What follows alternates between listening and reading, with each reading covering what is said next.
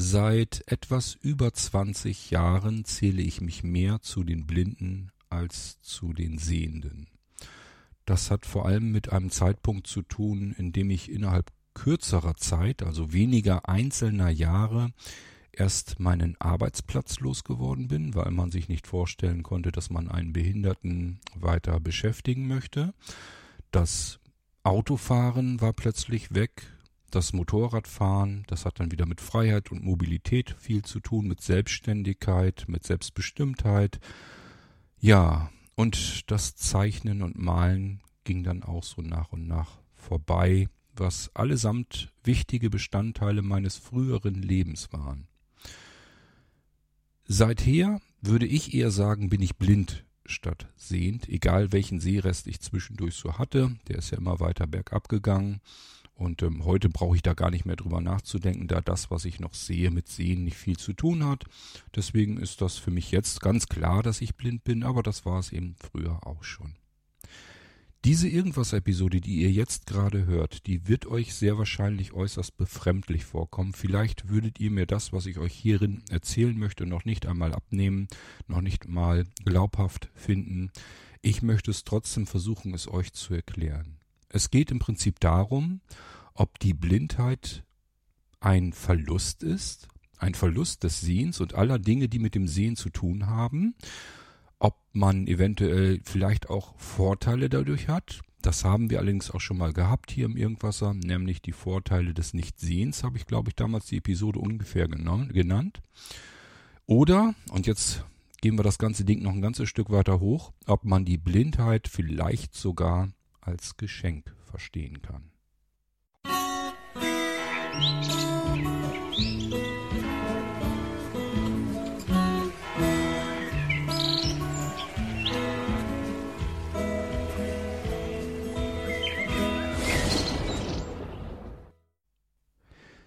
Jemand, der nie sehen konnte, von Geburt an blind ist, der kann Blindheit nicht als Verlust ansehen. Was man nie besessen hat, kann man nicht verlieren. Für blinde Menschen, die geburtsblind sind, ähm, zeigt sich die Welt so, wie sie sich eben einem Blinden zeigt, ohne das Sehen. Da kann man nichts vermissen. Ich finde es immer sehr erstaunlich, dass sehende Menschen immer automatisch denken, blinde Menschen müssten ja unbedingt wieder sehen können.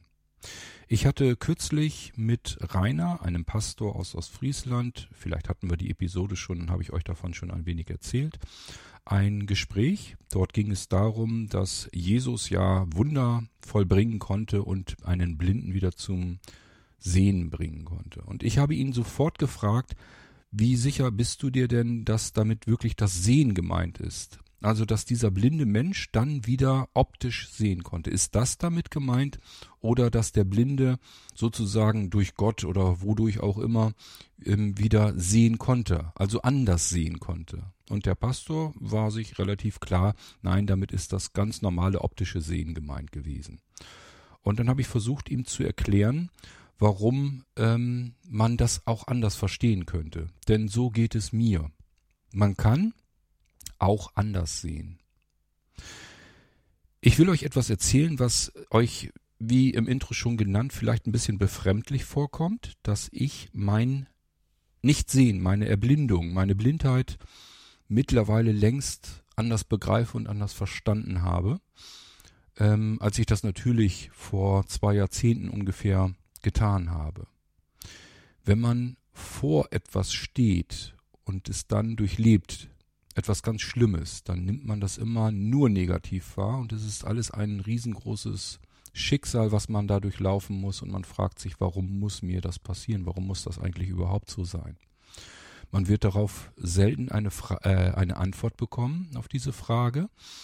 Es kann aber durchaus passieren, wenn man nicht mit diesem Schicksal hadert, sondern danach einfach weitermacht mit seinem Leben, es entsprechend anpasst und verändert, dann kann es mal vorkommen, dass man zurückblickt aus weiter Distanz und feststellt, das war richtig gut, was mir da passiert ist. Das, was ich nur negativ wahrgenommen habe, was einfach nur ein riesengroßes Schicksal war, das hat mir Dinge ermöglicht, die ähm, ohne dieses Schicksal nicht passiert wären. Mit ganz hoher Wahrscheinlichkeit nicht.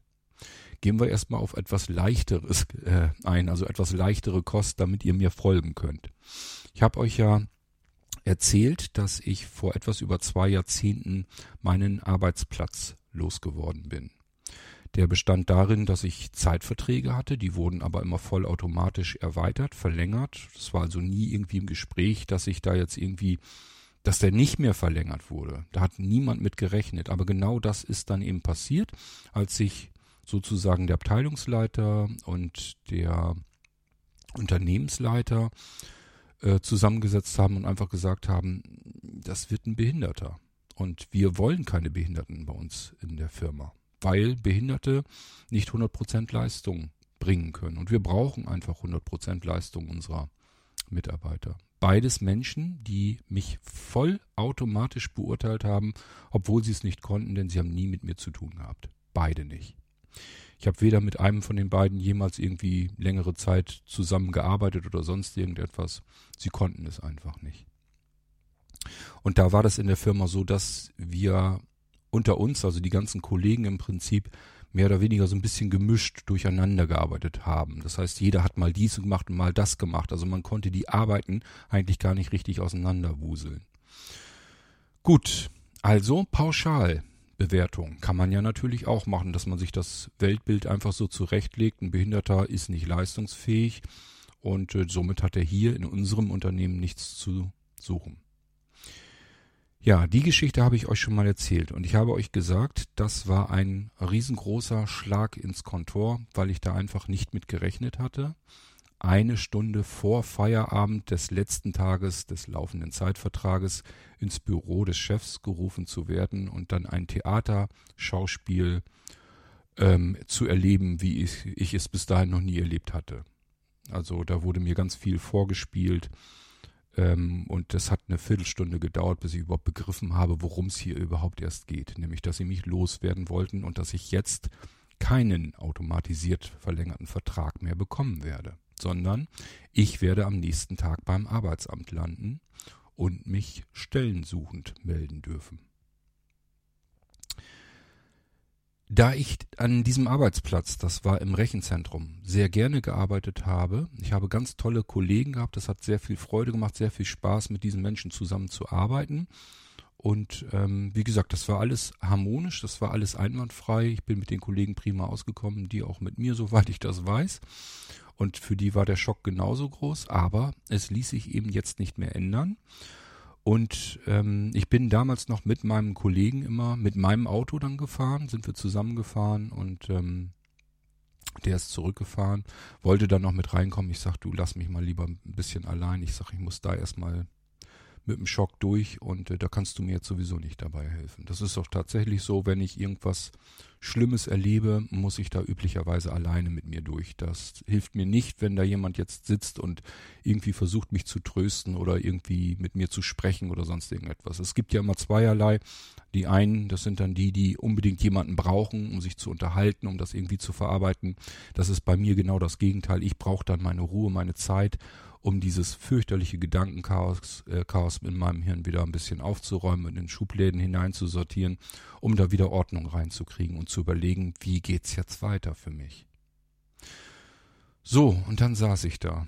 Ich meine, ich hätte unten in der Küche gesessen am Küchentisch und habe einfach nur in die Luft gestarrt und überlegt, was das jetzt alles für mich eigentlich bedeutet. Ein heiles Leben bis hierher, alles wunderbar und plötzlich liegen die Scherben vor dir. Du hast keine Stellung mehr. Du weißt auch, eigentlich wusste ich zu dem Zeitpunkt schon, das wird jetzt auch nichts mehr. Mir war eigentlich klar, ich bin jetzt langsam aber sicher behindert. Meine Firma, die mich sogar kennt ja eigentlich, will mich schon als Behinderter nicht haben. Wie soll denn das erst mit einer neuen Firma aussehen? Wie soll ich mich denn als Behinderter bei einem anderen Unternehmen ähm, überhaupt erstmal bewerben? Also ich habe gleich von vornherein alles aufgegeben. Das Einzige, was mich eben wieder ein bisschen abgefangen hat, war, ich hatte mein eigenes Gewerbe weiterhin angemeldet. Das war wirklich so, dass ich eine ganze Weile überlegt habe und gedacht habe, meine Güte, bevor du beim Rechenzentrum warst, hast du selbstständig gearbeitet. Das ging ja auch irgendwie. Du hast das als alles ein bisschen runtergefahren. Dann fährst du die Sache jetzt eben wieder hoch, konzentrierst dich da drauf und dann wird das schon irgendwie wieder weitergehen. Zeitgleich war das so die Zeit, eigentlich so mit die Hochphase, wo ich für verschiedenste Verlage tätig war. Ich weiß gar nicht, ich glaube in der Zeit ging das dann auch so los. Ja, es ging kurz vorher schon los, dass ich die CD-ROMs für die Heft, Hefte mit äh, gemastert habe, also zusammengestellt habe. Auch da schon ein bisschen programmiert habe, Grafiken dafür fertig gemacht habe, Sounds und so weiter, dass diese CDs, die man auf die Hefte pappt, so ein bisschen multimedial sind und eine Oberfläche bekommen.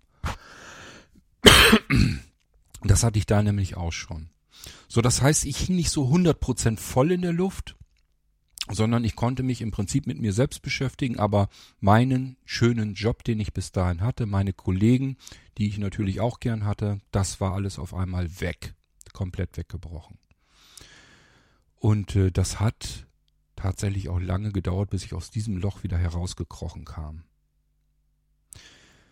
So, also nur um euch mal so diese Fallhöhe so ein bisschen zu demonstrieren, das war schon ganz ordentlich, das war schon ganz heftig und das hat eine ganze Weile gedauert. Und heute, von meiner jetzigen Position aus, jetzt rückblickend betrachtet, muss ich sagen, dass genau dieser Zeitraum ähm, das Beste war, was mir hätte passieren können. Also damals komplett gefühlt wie zerstört am Boden, alles in Scherben, nichts geht mehr weiter, du bist hoffnungslos verloren. Ähm, was soll das jetzt noch für ein Leben werden?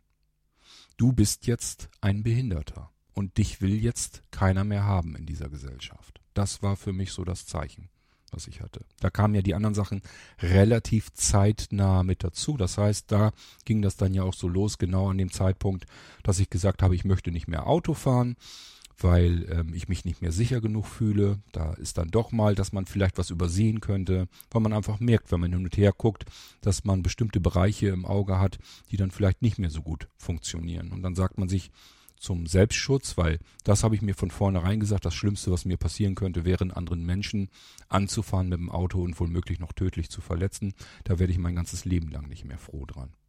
Das hätte mich dann tatsächlich zerstört und das wollte ich nicht. Und deswegen habe ich gesagt, okay, ich fühle mich nicht mehr sicher genug. Das Auto lasse ich jetzt stehen. Kurz darauf ja Motorrad und so weiter. Also es war alles so genau diese Umbruchzeit. Einfach nur ganz schlimm alles für mich. Für mich ganz persönlich ich weiß, dass unter euch viele sind, die haben ganz andere Schicksale hinter sich gebracht und die sagen sich, meine Güte, er soll sich nicht so anstellen. Aber wenn man in solch einer Situation steckt und aus einem relativ guten, normalen Leben kommt, dann ist das eben ein Zeitraum, wo alles auf einmal auf einen zuknallt und was einem wirklich auch ein bisschen aus dem Tritt bringt, aus dem Leben herausbringt. Gut, nun ist meine Eigenschaft allerdings auch so, dass ich mich so schnell nicht aufgebe. Das heißt, ich habe mir alles Mögliche gesucht, um mich aus diesem Loch wieder rauszuziehen. Und das hieß für mich erstmal, okay, ähm, ich melde mich zwar stellensuchend, sage aber gleich Bescheid, ich habe noch Gewerbe angemeldet und ich arbeite noch für ein paar Verlage. Und dann haben wir einfach gesagt, alles in Ordnung. Ich soll dann regelmäßig meine Buchführung einreichen und dann wird das gegengerechnet und dann stimmt das schon irgendwie. Irgendwie kriegt man das dann hin. Und so hat man das dann auch gemacht. Ich glaube, da war noch irgendwie, dass man noch erklären musste, dass man eine bestimmte Stundenzahl nicht, ähm, nicht übertrifft beim, beim äh, selbstständigen Arbeiten und so weiter. Aber das ist ja kein Problem, wer soll das nachprüfen? Ja, das war so damals die Zeit. Und ähm, wenn ich jetzt sage, das war das Beste, was mir passieren konnte, wie kommt man da überhaupt drauf? Wenn alles zu Bruch geht, wie kann das dann das Beste sein, was einem passieren kann? Ganz einfach. Das ist genau der Zeitpunkt eines Anfangs. Und ich frage mich, ob das nicht eigentlich immer so ist, dass wenn irgendwo ein Ende passiert, das nicht normalerweise, wenn man das Leben nicht beendet hat, dass dann auch immer ein Anfang passiert. Und diesen Anfang nimmt man oftmals weit weniger wahr als das Ende. Das Ende, das hat man sofort im Kopf, weil es einfach eine katastrophale, schlimme Zeit war. Dass da aber ein, ein Beginn ist, das schleicht sich dann so ganz klammheimlich und leise rein. Und diesen Anfang, den nimmt man dann erstmal sowieso gar nicht wahr und rückblickend auch nur, wenn man genau drauf achtet. Und genau das habe ich getan. Das ist auch nicht jetzt erst, sondern das ist schon lange. Und äh, deswegen sage ich mir, das war der Anfang, das war der Beginn. Bis dahin habe ich normal gearbeitet, normales Leben geführt und eigentlich nur das gesehen, was in meinem Leben da war. Und das war gar nicht so viel. Das ist, wie das bei vielen so ist. Man geht arbeiten, man hat Feierabend. Zwischendurch hat man mal ein bisschen Urlaub. Man hat vielleicht sogar mal ein Wochenende. Man hat einen Freundeskreis. Man hat Familie. Ja, aber ähm, man kann nicht noch tausend weitere Dinge tun. Man kann sich nicht entfalten. Man steckt so ein bisschen in dieser Schiene drinne. Vielleicht legt man sich noch ein Hobby zu. Ein zweites ist meistens schon zu viel. Das kriegt man in seiner kleinen Freizeit dann gar nicht mehr hin. Und auch arbeitstechnisch. Wenn man irgendwo als Angestellter arbeitet, dann muss man die Arbeiten erledigen, die zu erledigen sind und die für einen vorgesehen waren. Wir machen ja die P-Episoden hier im Irgendwas. Ich nehme euch auf den beruflichen Weg ja mit. Da haben wir schon einige durch. Ihr werdet auch noch mitbekommen, ähm, wie meine Arbeit im Rechenzentrum und so weiter war. Da sind wir bloß ja noch nicht hin. Das kommt dann auch noch. Okay, das will ich also hier gar nicht mit reinholen. Ähm, aber was ich euch sagen möchte, ist damit, meine Tätigkeit im Rechenzentrum, die war für mich gefühlt jedenfalls recht ordentlich vielfältig. Da waren eine ganze Menge unterschiedliche Dinge mit drin. Ähm, ich durfte mit Produktionsanlagen umgehen, ich durfte mit Kunden telefonieren, ich durfte Schutzsysteme, ähm, naja, man sagt dann eigentlich brennen, obwohl das mit dem Brennen Quatsch ist. Das ist eigentlich mehr oder weniger über eine Hardwareplatine programmieren. Ähm, ich durfte ganz viele Dinge tun, die man normalerweise so nicht sieht. Denn im Rechenzentrum, das ist so ein Hochsicherheitstrakt, da kommt nicht jeder rein. Das ist schon ein bisschen was Besonderes. Es fühlt sich schon ein bisschen was anderes an. Manchmal so ein bisschen wie James Bond, wenn man so durch Türen durchkommt, wenn man sein Schlüsselkärtchen dann dabei hat. Und überall wird alles überwacht. Also es ist schon wirklich ein toller, ein spannender Job dort gewesen. Und ähm, der war nun aber weg. Nichtsdestotrotz, ich musste natürlich das machen, was von mir erwartet wurde. Und nichts darüber hinaus. Und das war tatsächlich so. Ich kann euch aus ähm, eine Szene kann ich euch noch mit auf den Weg geben. Da kann ich mich noch gut dran erinnern.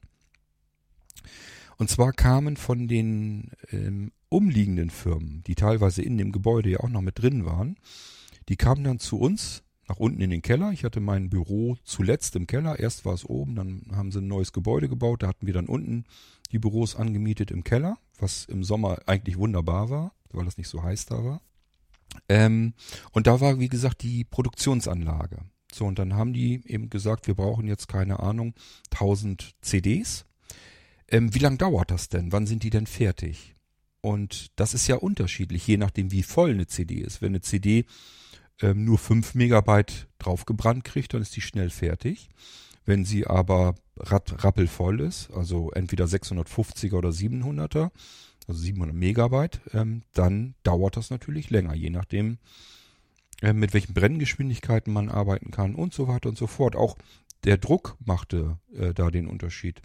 Ob ich die Dinger bedrucken muss oder nicht. Und wenn ich sie bedrucken muss, ist das ähm, vollflächig oder wird oben nur so ein kleiner Schriftzug drauf gedruckt je nachdem drehen die, äh, drehen die sich einmal so unter diesen ähm, Labeldrucker einmal so unter durch. Das ist dann alles unterschiedlich. So, und das habe ich dann auch immer gesagt, ich kann das jetzt so schnell mal nicht eben sagen. Das müsste ich mir genauer anschauen und dann kann man das ausrechnen. Und da die meisten das aber unbedingt wissen mussten und wissen wollten, habe ich mich dann dran gesetzt und das ausgerechnet. Und habe mich gefragt, warum musst du das jedes Mal ausrechnen? Du hast doch gelernt, wie man mit Excel umgeht, wie man ähm, darüber eine Oberfläche baut, wie man da Eingaben abfängt, ausrechnet, wieder Rückgabewerte gibt. Du kennst das alles, hast das alles in Perfektion mal gemacht. Das war wirklich damals zu dem Zeitpunkt so. Heute, ja, müsste ich mich wieder reinfuchsen, aber damals war es wirklich so, dass ich so weit in Office fortgeschritten war, dass ich die ganzen Office-Programme, also Word, Excel und wie sie alle hießen, die habe ich ineinander verwoben und miteinander programmiert sozusagen. Es sind ja Skriptsprachen drinne und ähm, da kann man ja jede Menge damit machen. Das habe ich auch gemacht. Da habe ich meine komplette, also für meinen eigenen Betrieb damals, für mein eigenes Unternehmen, die komplette Fakturierung samt Artikelverzeichnis, Kundendatenbank, da war alles mit drin. Da konnte ich Rechnungen, Angebote mitschreiben. Das war alles fix und fertig, komplette Fakturierung. Und deswegen kannte ich mich damit natürlich gut aus. Und ich habe mir halt gesagt, okay, Die kommen hier wieder an, immer wieder angestopft, wollen wissen, wie lange dauert das, bis ihr Auftrag fertig ist. Und äh, dann habe ich mir gesagt, okay, ähm, du hast hier ja eine Mittagspause und eigentlich kannst du die nicht so richtig gebrauchen. Als ich ähm, angefangen war, die ersten Jahre, bin ich immer in, in die Kantine gegangen. Dann habe ich erst ein normales Essen gegessen, das normale Mittagessen, bis ich dann merkte, das wiederholt sich immer, hast du eigentlich nicht so große Lust drauf. Dann habe ich eine ganze Weile nur Salat immer gegessen, der, den isst man sich auch irgendwann über, weil sich das halt immer wieder ein bisschen wiederholt. Und irgendwann habe ich gesagt, ach, das lohnt sich eigentlich gar nicht. Ich mag das eigentlich gar nicht mehr so gern. Und dann habe ich mir wieder selbst was mitgenommen und dann in meinem Büro eben äh, ein Butterbrot oder sowas gegessen tatsächlich. So, das heißt, die Mittagspause war länger, als ich sie eigentlich gebrauchen konnte. Wirklich kaputt gemacht hat man sich da auch nicht. Und dann bin ich also in Excel reingegangen und habe das programmiert. Also ein richtiges Programm gebaut, mit dem die Leute dann ähm, sich, also im Prinzip eingeben können, wie voll ist denn deine CD, wie viel brauchst du? Und äh, dann haben sie sofort das Resultat gehabt, wie lange das ungefähr dauern wird, bis ihr Auftrag fertig ist. So, und diese Excel-Anwendung habe ich, wie gesagt, immer in den Mittagspausen programmiert. Ich habe mich auch nicht getraut, das zu machen während der Arbeitszeiten. Ähm, ähm, so, so rabiat war ich dann auch nicht, obwohl hätte man ja tun können. Ich hätte ja sagen können, okay, das ist jetzt für uns wichtig, damit die Leute, wenn sie fragen, eben eine Auskunft bekommen können. So gibst du denen das Ding an die Hand, dann können sie es selbst gleich prüfen. Trotzdem habe ich das in meinen Mittagspausen gemacht. So, dann habe ich das Ding verteilt. Das heißt, per Rundmail einfach gesagt, hier, wenn ihr was habt, da könnt ihr es eintippen, dann wird euch das gleich ausgegeben. Dann braucht ihr nicht immer fragen und, und herumrechnen, sondern dann habt ihr das sofort schwarz auf weiß. Das Ding, wenn man nicht weiß, wie man programmiert mit Excel und so weiter, dann sieht das sehr aufwendig aus. Ich habe das richtig mit Eingabemaske und so gebaut, in Firmenlayout und sowas alles. Das sah schon schick aus. Aber wenn man ähm, das nicht weiß, dann denkt man, da hat jemand tagelang dran programmiert. Und für mich war das, keine Ahnung, zwei Mittagspausen oder so, wenn überhaupt. So, ich dachte eigentlich was Gutes getan zu haben. Und dann kam irgendwann da wirklich mal der Abteilungsleiter auf mich zu und sagte, du, der Chef, ich hatte eben mit dem Gespräch und ähm, wenn du sowas machst, dann ähm, mach das, verteil das mal lieber nicht per Rundmail, das müssen wir irgendwie unter der Hand oder so machen. Das ist jetzt ja kein Problem, bloß der Chef hat eben ganz komisch gefragt, ob wir hier unten nicht ausgelastet sind. Dass wir sowas äh, mal eben so machen können, ob wir nicht genug Arbeit haben, ob der Chord da Däumchen dreht und deswegen irgendwie so eine Sachen bastelt. Wo ich schon gedacht habe, Vielleicht fragt ihr mich einfach mal, dann hätte ich euch sagen können, dass es gar nicht in der Arbeitszeit passiert ist, sondern dass ich das hier in der Mittagspause gemacht habe. Ähm, und dass das nicht ein Riesenaufwand ist, die paar kleinen Formeln da einzugeben, das ein bisschen schick zu machen. Also ich habe mich da sehr drüber geärgert, dass wieder so mehr so hinter meinem Rücken dann irgendwas einfach vermutet wurde, statt einfach mal zu fragen, wie es war. Dann hätte ich denen das erklären können und dann wäre es ja wahrscheinlich auch gut gewesen. Also so kann man was Gutes tun und was Schlechtes dafür wieder zurückbekommen. Ja, ähm, und das ist so ein Beispiel, wenn man dann mal selbst was macht, ohne dass man dafür irgendwie, dass das in seinen, in den Tätig, in das Tätigkeitsfeld eigentlich mit reingehört, dann kann man damit eben auch mal auf die Nase fallen. Ähm, und als ich den Job dadurch nun los war, durch dieses Loch so ein bisschen mich wieder rausgehangelt hatte, dann habe ich ja auch Blinzeln gegründet. Und das ist auch ungefähr derselbe Zeitpunkt, wo es bei mir dann losging, dass ich mich entfalten konnte. Und aus heutiger Sicht müsst ihr euch das so vorstellen, als würdet ihr einen Fächer aufhalten. So fühle ich mich. Und zwar unten die Spitze, dass es so zusammengeknüllt ist, das war der Chord vor diesem Zeitpunkt, vor diesem Loch. Und dieses komplett auseinandergefächerte ist das, wie der Zustand, wie ich mich heute fühle. Das heißt, all das, was ich mache, was ich ähm, mir angeeignet habe, in jedweder Hinsicht, in so vielen Facetten, das ist unfassbar. Sowohl ähm, was ich einfach technisch mir draufgelegt hatte, was ich alles machen wollte, was ich erfunden habe, ähm, all das, was ihr hier hört mit den ganzen Podcasts und ähm, es ist im Prinzip egal, was ihr nehmt. Alles, was ihr von Cord kennt, ist genau an der Stelle begonnen. Davor ähm, war ich ein anderer und äh, fühlte mich dadurch eigentlich sehr eingeschränkt, sehr eingegrenzt. Ich konnte eben das nicht machen, ich konnte mich nicht entfalten. Und das ist das, was ich als Anfang wahrnehme. Ab da konnte ich mich zu dem Menschen eigentlich erst entfalten, der ich heute bin. Und äh, das fühlt sich ganz, ganz, ganz, ganz toll an. Weil ich sehr viel für mich dazu gew gewonnen habe, dazu gewinnen konnte. Und zwar in jeder Hinsicht, sage ich ja. Sowohl an Dingen, an Fertigkeiten, die ich mir aneignen konnte. Und ähm, Menschen, die ich kennenlernen konnte, Dinge, die wir entwickeln konnten. Ich habe euch das schon so oft gesagt, dass ich so unheimlich froh bin, dass ich im Prinzip jede unmögliche Idee in meinem Kopf erstmal so ja wachsen, also so ein bisschen hochsprießen lassen kann und äh, dann pflegen kann und dann irgendwann kommt dabei vielleicht eine schöne Pflanze bei heraus, die dann jedem eine Freude machen kann. Und ähm, das ist alles dadurch erst möglich geworden. Denn das muss man ja auch mal so sagen, ähm, es ist ja jetzt nicht so, dass es mir einfach nur schlecht geht oder so, sondern ganz im Gegenteil, ich fühle mich in meinem Leben eigentlich so weit ganz okay, ganz wohl.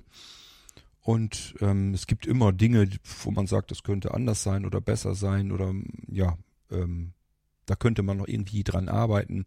Also das gibt's bei mir auch alles, aber so insgesamt, wenn ich mich von damals rückblickend betrachte bis heute hin, muss ich sagen, habe ich in diesen 20 Jahren, in diesen zwei Jahrzehnten ganz viel an mir gearbeitet und äh, das schließt ganz viele Dinge ein.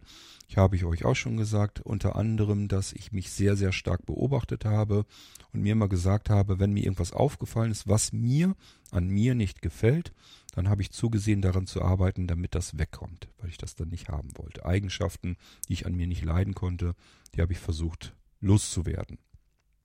Und Fertigkeiten, Fähigkeiten, Informationen, all das habe ich versucht mir anzueignen. Und ich habe euch auch die Geschichte mit dem Magneten schon erzählt, dass man irgendwann zu der Erkenntnis kommt, Menschen, die einem nicht gut tun, abzustoßen, Menschen, die einem gut tun, anzuziehen, anzulocken. Und das gehört da alles mit rein in diesen tierisch breiten Fächer.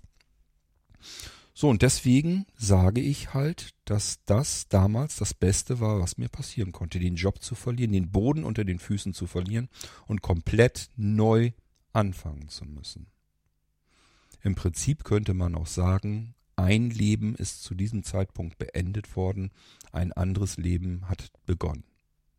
Und wer kann schon von sich behaupten, mehrere Leben zu durchleben? Ich bin heute ein, denke ich jedenfalls, gänzlich anderer Mensch geworden als der, der damals war. So, das war erstmal so das kleine Ding. Vielleicht könnt ihr mir hierher sogar noch folgen und sagen, ja, kann ich verstehen okay, ähm, man kann solche Schicksalsschläge rückblickend auch tatsächlich vielleicht als Vorteil sehen. So, jetzt will ich euch in die nächste Nummer mit reinnehmen. Da wird's dann schon für euch ein bisschen schwieriger zu verstehen. Ähm, und das ist natürlich meine Erblindung, meine Blindheit. Das wird auch schwierig für mich zu erklären sein, aber ich versuche es trotzdem mal. Rückblickend betrachtet empfinde ich meine Erblindung, meine Blindheit als Geschenk. So, das müsst ihr erstmal so ein bisschen sacken lassen. Wahrscheinlich jedenfalls. Ich habe ja eben gesagt, ein Leben beendete sich, natürlich nicht komplett, sondern eben nur ein ganz, ganz gravierender Teil von mir, also das Leben so wie es kannte. Das ist, hat da im Prinzip sein Ende gefunden, ein neues ist angefangen, hat da begonnen. So, ich habe aber ja alles mit mir nehmen können in dieses zweite Leben hinein. Wer kann das schon? Wenn Leben beendet wird, dann verliert man alles, seine, alles, was man hat. Seine Träume, seine Hoffnungen, seine Freunde, seine Familie, die Liebsten um einen herum. Alles, was einen ausgemacht hat, verliert man beim Beenden des Lebens. So, und ich durfte mein Leben beenden und alles, was mir irgendwie wichtig war, konnte ich mit rübernehmen ins nächste Leben. Fast. Es sind natürlich auch Freunde auf der Strecke geblieben, die dieses Erblinden eben nicht mitmachen konnten, aber das ist dann wahrscheinlich einfach mal so. Muss man sich überlegen, ob es dann wirklich die richtigen Freunde einfach waren. Man lernt aber zum Glück ja auch jede Menge neue Menschen kennen, somit auch neue Freunde. Und ähm, deswegen ist das alles so eigentlich ganz okay. Ähm, und auch hier ist es natürlich so, dass dieses Blindwerden bei mir nochmal etwas anderes erstmal ist. Dadurch, dass es so ein schleichender Prozess ist. Das heißt, über die ganzen Jahre und Jahrzehnte erblinde ich. Ich habe also nie diesen gravierenden Knackser bekommen, dass ich innerhalb kürzester Zeit von komplett alles ist in Ordnung, ich kann prima sehen, kann alles tun, auf ich sehe gar nichts mehr, es geht gar nichts mehr, ich kann gar nichts mehr tun, muss mich neu orientieren. Ich habe höchsten Respekt vor denen, denen das passiert ist. Ich kenne mehrere Menschen, bei denen war das so. Die sind in kurzer Zeit erblindet, mussten sich komplett neu umstellen, haben das auch tatsächlich viel besser hinbekommen, weil die sich gesagt haben, okay, so geht's jetzt nicht mehr weiter. Ähm, ich muss jetzt alles tun, alles lernen, was man als Blinder können muss, um in seinem Leben wieder zurechtzukommen. Ich kenne ja die unterschiedlichsten Menschen, die unterschiedlichsten Lebenssituationen, die unterschiedlichsten Schicksale unter euch allen da draußen. Da muss ich wirklich sagen, ähm, da habe ich einen heiden Respekt vor, was ihr teilweise durchgemacht habt, wie ihr euch wieder gefangen habt und wie ihr das wieder bewältigt habt. Jedenfalls natürlich einige unter euch, auch nicht alle. Es gibt ja die unterschiedlichsten Möglichkeiten, damit fertig zu werden, klarzukommen. Der eine kann es besser, der andere kriegt es nicht so gut hin. Manche leider auch nie.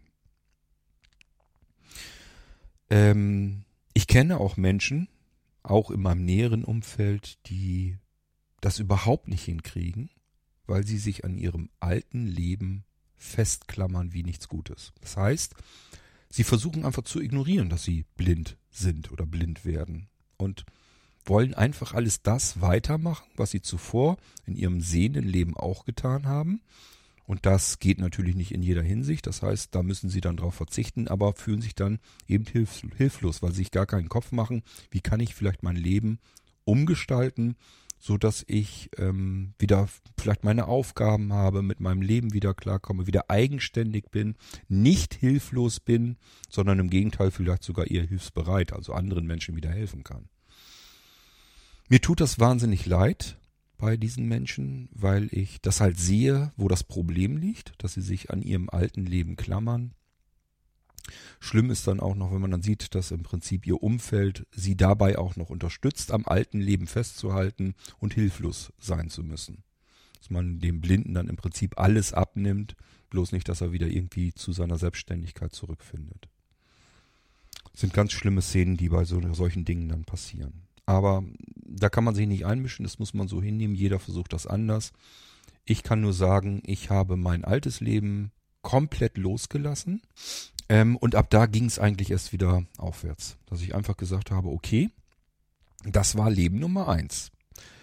Klatschen wir mal in die Hände, machen mal so und sagen, so, jetzt kommt Leben Nummer zwei. Wie geht's los? Wie geht's weiter?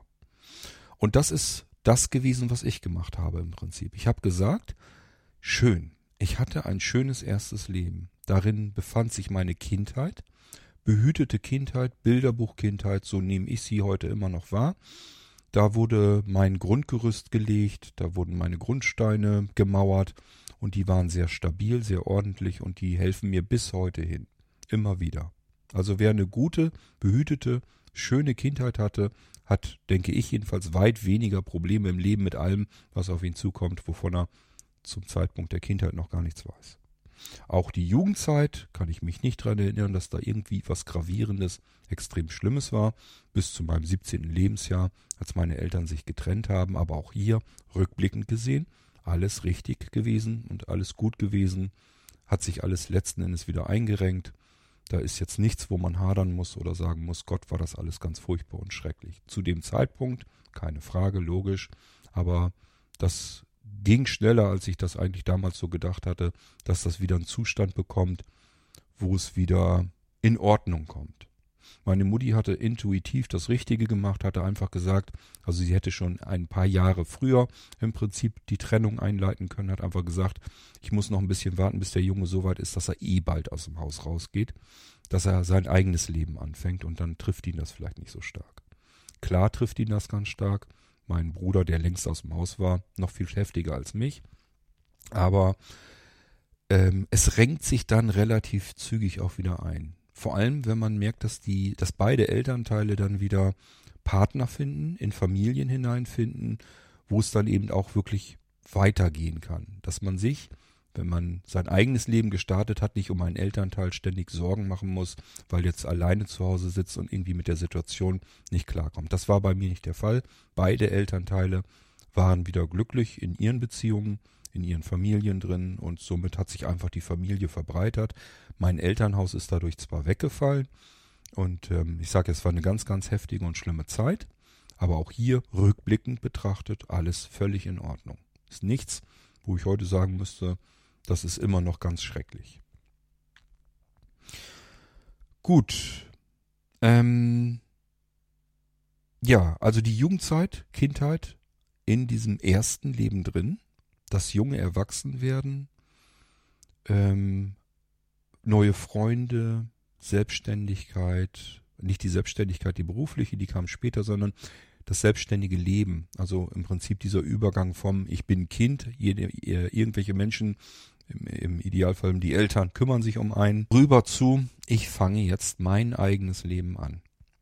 Ich komme in einen Beruf hinein, ich gehe arbeiten, ich verdiene mein erstes eigenes Geld, ich lerne, wie man richtig einkauft, wie man einen Haushalt führt, wie man Wäsche wascht, äh, wäscht und alles sowas, alles was so dazugehört. Und das war einfach nur eine ganz tolle, fantastische Zeit. Das war eigentlich so die schönste Zeit in meinem Leben, äh, wenn ich so zurückblicke. So dieses Erwachsenwerden einfach, dieses Selbstständigwerden.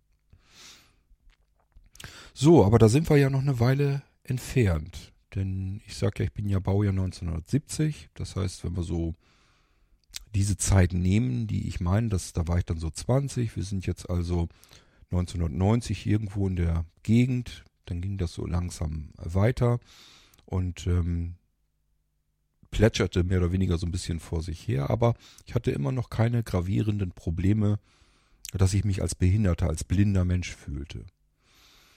Und ähm, das ging dann ja durch ein paar Berufe hindurch, die ich euch so noch erzählt habe oder erzählen werde hier im Irgendwasser, was ich da alles so erlebt und gemacht habe. Und dann war das 2001, 2002, ich will es gar nicht mehr genau wissen. Da war das eben diese, diese schlimme Geschichte, die dann passiert ist. Der letzte, das letzte Angestelltenverhältnis, was ich dann losgeworden bin. Jedenfalls Vollzeit. Für mich fühlt sich dieses für die Verlage arbeiten tatsächlich überhaupt nicht als Angestelltenverhältnis an, sondern da war ich auch immer selbstständig eigentlich. Das heißt, ich habe Aufträge reinbekommen, habe mich drum gekümmert, habe das dann im Redaktionsteam natürlich besprechend ähm, alles fertig gemacht, habe meine ähm, Termine eingehalten, was ich dann machen musste. Und ähm, ja, aber das habe ich dann komplett für mich alleine selbstständig erarbeitet und gearbeitet. Da hat mir niemand was gesagt, wie jetzt diese CD aussehen muss oder wie mein Artikel genau sein muss. Das war immer alles so abgenommen, wie ich das haben wollte. Und wenn es dann mal was gab oder so, dann hat man mich darauf hingewiesen. Vielleicht, das war es dann aber auch. Mehr so als Wunsch, man könnte ja dies und das vielleicht nochmal verändern. Das war also kein, für mich jedenfalls kein Angestelltenverhältnis. Ja, und wie gesagt, da war der Bruch. Da war dann das alte Leben vorbei, so wie ich es kannte, und ich wurde zum Behinderten, zum Blinden. Und heute sage ich mir einfach, aber alles das, was ich in diesem ersten Leben hatte, das hatte ich doch auch alles. Es ist doch vollkommen okay. Warum muss es denn unbedingt so sein, dass man Dinge, die man vielleicht gerne macht oder die man toll findet oder die man sich angeeignet hat, schon als Kind oder als Jugendlicher, Warum müssen die überhaupt bis ans Lebensende dauern? Muss das so sein? Ist doch Quatsch, muss doch gar nicht sein. Ich habe doch immerhin die ersten 30 Jahre und darüber hinaus gezeichnet und gemalt und habe das immer weiterentwickelt. Mich würde natürlich schon interessieren, wie ich heute wohl zeichnen und malen könnte, einfach weil ich mich natürlich immer weiterentwickelt hätte, auch bei auch was das angeht. Ich könnte heute bestimmt noch ganz andere Dinge tun, was das dann angeht. Gut, aber ich habe gezeichnet und gemalt und bin damit sehr weit gekommen. Ich habe das in meinen Beruf mit einfließen lassen können. Und ich sage euch, es ist ein fantastisches Gefühl, wenn man etwas zeichnet, Cartoons zeichnet für eine Zeitschrift. Und diese Zeitschrift liegt dann irgendwann an jedem beliebigen Kiosk. Man nimmt sich die dann doch in die Hand, blättert das auf und guckt auf das, was man gemalt, gezeichnet hat. Das ist ein tolles Gefühl. Ich konnte an jeden Kiosk gehen, in jedes Geschäft, in jeden Supermarkt, in jeder Tankstelle, überall lag das, was ich gezeichnet habe. Und was das, was ich geschrieben habe. Und das mit der CD drauf, die ich selbst gemacht habe, die ich gemastert habe. Das ist ein tolles Gefühl, wenn das so funktioniert, wenn man weiß, da sind müssen jetzt unzählige Dinger von gedruckt worden sein, vervielfältigt sein und ich komme hier im Prinzip überall an das Ding dran, was ich mal gemacht habe. Und wenn man das gemacht hat, dann ist es doch auch okay, dann ist es doch gut. Dann kann man sich doch sagen, bis hierhin hast du es geschafft und damit kannst du es jetzt auch abschließen. Wohin soll der Weg noch großartig weitergehen, was das jetzt angeht? Und deswegen kann ich damit nicht hadern. Ich kann einfach sagen, ähm, was das Zeichnen und Malen angeht, ähm, konntest du dich komplett austoben. Das steckt alles in Leben Nummer eins drinne. Du kannst da zufrieden drauf zurückblicken. Du durftest Führerschein machen, du durftest Mofa fahren, du durftest Mokik fahren, du durftest Auto fahren. Du hast dir sogar noch Motorrad gekauft, auf dem du noch zwei, drei Jahre fahren konntest. Ich weiß gar nicht, wie viel ich glaube, es waren drei Jahre. Ähm, das alles hatte ich ja.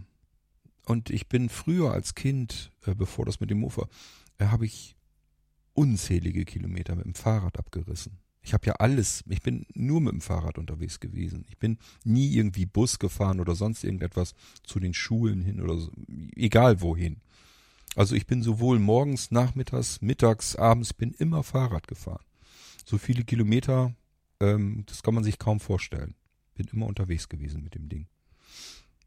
Die anderen sind alle mit dem Bus gefahren, der Bus ist an mir vorbeigefahren und ich bin dann mit dem Fahrrad bei jedem Sturm und Wetter ähm, beispielsweise zur Schule hingefahren ähm, vier, nee, fünf Kilometer vielleicht ungefähr.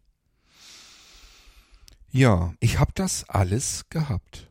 Ich habe die Natur wahrgenommen, ich habe das Wetter wahrgenommen, diese ganze Zeit. Ähm, also ich habe eigentlich ein normales Leben geführt. Ich habe ganz viel, ganz gerne Tischtennis gespielt. Ich war in einer Tischtennis AG, Arbeitsgemeinschaft. Ähm, äh, ach, ich habe alles Mögliche gemacht. Mikroskopie ähm, habe ich mich weit reingearbeitet. Später kam die Fotografie dazu, insbesondere dann, als es dann sogar noch mit den Digitalkameras losging. Ich konnte alles mitnehmen noch, was mit dem Sehen zu tun hatte. Da fehlt nichts. Und dafür kann ich doch dankbar sein. Dann kann ich doch auch sagen, Leben Nummer eins, es steckt alles drin, du hast alles gemacht, nur du schleppst es eben nicht hindurch durch dein komplettes Leben. So, nun will ich euch natürlich nicht weismachen, dass diese Verluste äh, nicht ein bisschen wehtun. Es gibt Verluste, die tun mehr weh. Das Zeichnen und Malen, dass das nicht mehr geht. Das tut weh, weil wir heute andere Techniken hätten. Wenn ich mir vorstelle, ich könnte hier mit meinem elektronischen Pencil auf dem iPad herumzeichnen, auf dem großen und habe da ganz tolle Apps und Werkzeuge. Äh, die Möglichkeiten gab es damals alle nicht. Und ich hätte jetzt fantastische Dinge tun können. Aber gut, geht eben nicht mehr. Dafür konnte ich alles tun, was damals eben so machbar war. Ähm, ein Grafiktablett zum Beispiel konnte ich tatsächlich noch benutzen. Das war noch in dieser Phase drin in der Zeit. Also am Computer zeichnen habe ich noch ein bisschen mitgemacht. Aber natürlich die Möglichkeiten, die man heute hat, die hätte ich mir damals natürlich gewünscht. Ja, ähm, Autofahren ist tatsächlich für mich nicht so schlimm. Das nehme ich heute nicht so wahr, dass ich gerne Auto fahren möchte. Allenfalls nur, um vielleicht ähm, auch mal äh, meinen Anteil dazu beizutragen. Das heißt, wenn ich irgendwo mitfahre, dass ich mir einfach denke, ja, jetzt muss dieser arme Mensch die ganze Strecke allein fahren, sonst hätte man sich vielleicht mal eben abwechseln können, dann hätte ich eine Strecke fahren können. Geteiltes Leid ist halbes Leid. Gut, aber es ist ansonsten nicht weiter tragisch. Autofahren war für mich dann wirklich mehr so dieses von A nach B kommen, eventuell noch hinten im Kofferraum was transportieren. Ich hatte immer einen Kombi, das heißt, äh, mir ging das bei einem Auto immer auch darum, dass ich einfach Zeugs mit mir rumfahren konnte und hin und her transportieren konnte. Das zweite, was extrem weh tut, ist das Motorradfahren. Ich würde heute sagen, das ist das Schlimmste, was mir fehlt. Das habe ich euch schon ein paar Mal erklärt, deswegen versuche ich es hier nicht normal. Die Fotografie fehlt mir auch ein bisschen. Ähm, das ist ein bisschen schade, weil da war ich gerade so eigentlich dabei, so ein bisschen mit der, mit der Technik herumzuspielen, einfach mit Tiefen und Schärfen und so weiter, ähm, dass man da ein bisschen mit herumspielen konnte. Aber was nützt es, wenn man es fotografieren kann, ähm, aber weder den Sucher richtig erkennen kann, noch im Prinzip das, was man fotografiert hat. Das macht dann irgendwann keinen Spaß mehr. Das ist auch etwas, was ein bisschen fehlt, aber ehrlich gesagt, da kann ich auch gut drauf verzichten. Also, aus Leben 1 An Verlusten schreiben wir uns mal auf, auf die Negativseite Motorradfahren, das ist Punkt Nummer eins. Zeichnen und Malen ist Punkt Nummer zwei. Ich glaube, das war es schon. Das war's, was mir an Verlusten einfällt aus Leben Nummer, äh, Nummer. Ähm, insgesamt einfach diese Mobilität, aber das ist ja, kann ich unter Motorradfahren mit verbuchen, weil wenn ich Motorrad fahren könnte, dann hätte ich auch meine Selbstständigkeit, meine Mobilität wieder zurück. Okay, ja, das ist das Negative. So, und ich habe euch eben versucht zu erklären mit diesem irrsinnig breiten Fächer. Und das kann hier auch ebenfalls in die Spalte positiv rein. Das heißt, alles, was ich danach hinzugewonnen habe, packen wir jetzt mal auf die Positivseite. Und das ist irrsinnig viel. Ihr kennt die ganze Blinzeln-Plattform, ihr kennt den Facettenreichtum von Blinzeln, ihr wisst, was da alles drin steckt. Und wir können im Prinzip sagen, das aller, aller, allermeiste davon ist irgendwann mal als Idee bei Kort im Kopf entstanden. Das ist jetzt nicht so, dass dauernd irgendwie Leute ähm, bei uns im Team sagen, ach, ich habe eine coole Idee, lass uns mal das und das machen. Es kommt auch vor, das sind aber Einzelfälle. Ihr könnt im Prinzip sagen, was ihr bei Blinzeln seht, das allermeiste, fast alles, bis auf wenige einzelne Ausnahmen, ist ähm, auf Kurz Misthaufen gewachsen. Ich kann natürlich von Glück sprechen, dass dann ganz viele Menschen dabei sind, die mir dann dabei helfen, diese Ideen aus meinem Kopf hervorzuzaubern und umzusetzen. Das ist ganz klar. Das mache ich nicht alles alleine. Aber ähm, die Idee zu haben, zu entwickeln, ähm, wie ein kleines Zahnrädchen zu integrieren in die anderen Ideen, die ich schon hatte, damit das alles auch zusammenpasst. Das ist alles bei mir entstanden. Und das sind so fantastische Möglichkeiten, die ich damit gewonnen habe, äh, dass ich ganz klar sagen muss, ähm, darauf will ich auf gar keinen Fall verzichten. Mein zweites Leben ist eigentlich spannender und schöner geworden als das erste. So, und damit sind wir eigentlich schon dicht dran, dass ich sagen kann, ich nehme die Erblindung, die Blindheit für mich als Geschenk wahr. Da spielen aber noch mehr Sachen mit rein, die ich euch versuchen möchte zu erzählen. Ich habe das versucht, ähm, Rainer, dem Pastor, schon mal so ein bisschen zu erklären. Auch schon anderen. Am besten würde ich es beschreiben mit, früher habe ich alles um mich herum von außen nach innen gesehen. Ist, denke ich, einigermaßen einleuchtend. Man sieht alles erstmal rein optisch.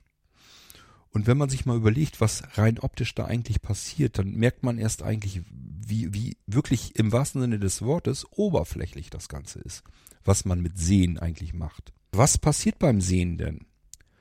Lichtwellen, also Lichtstrahlen, beispielsweise von der Sonne, kommen hier runter auf die Erdkugel stoßen auf alles, was irgendwie sich diesem Licht ähm, ausliefert.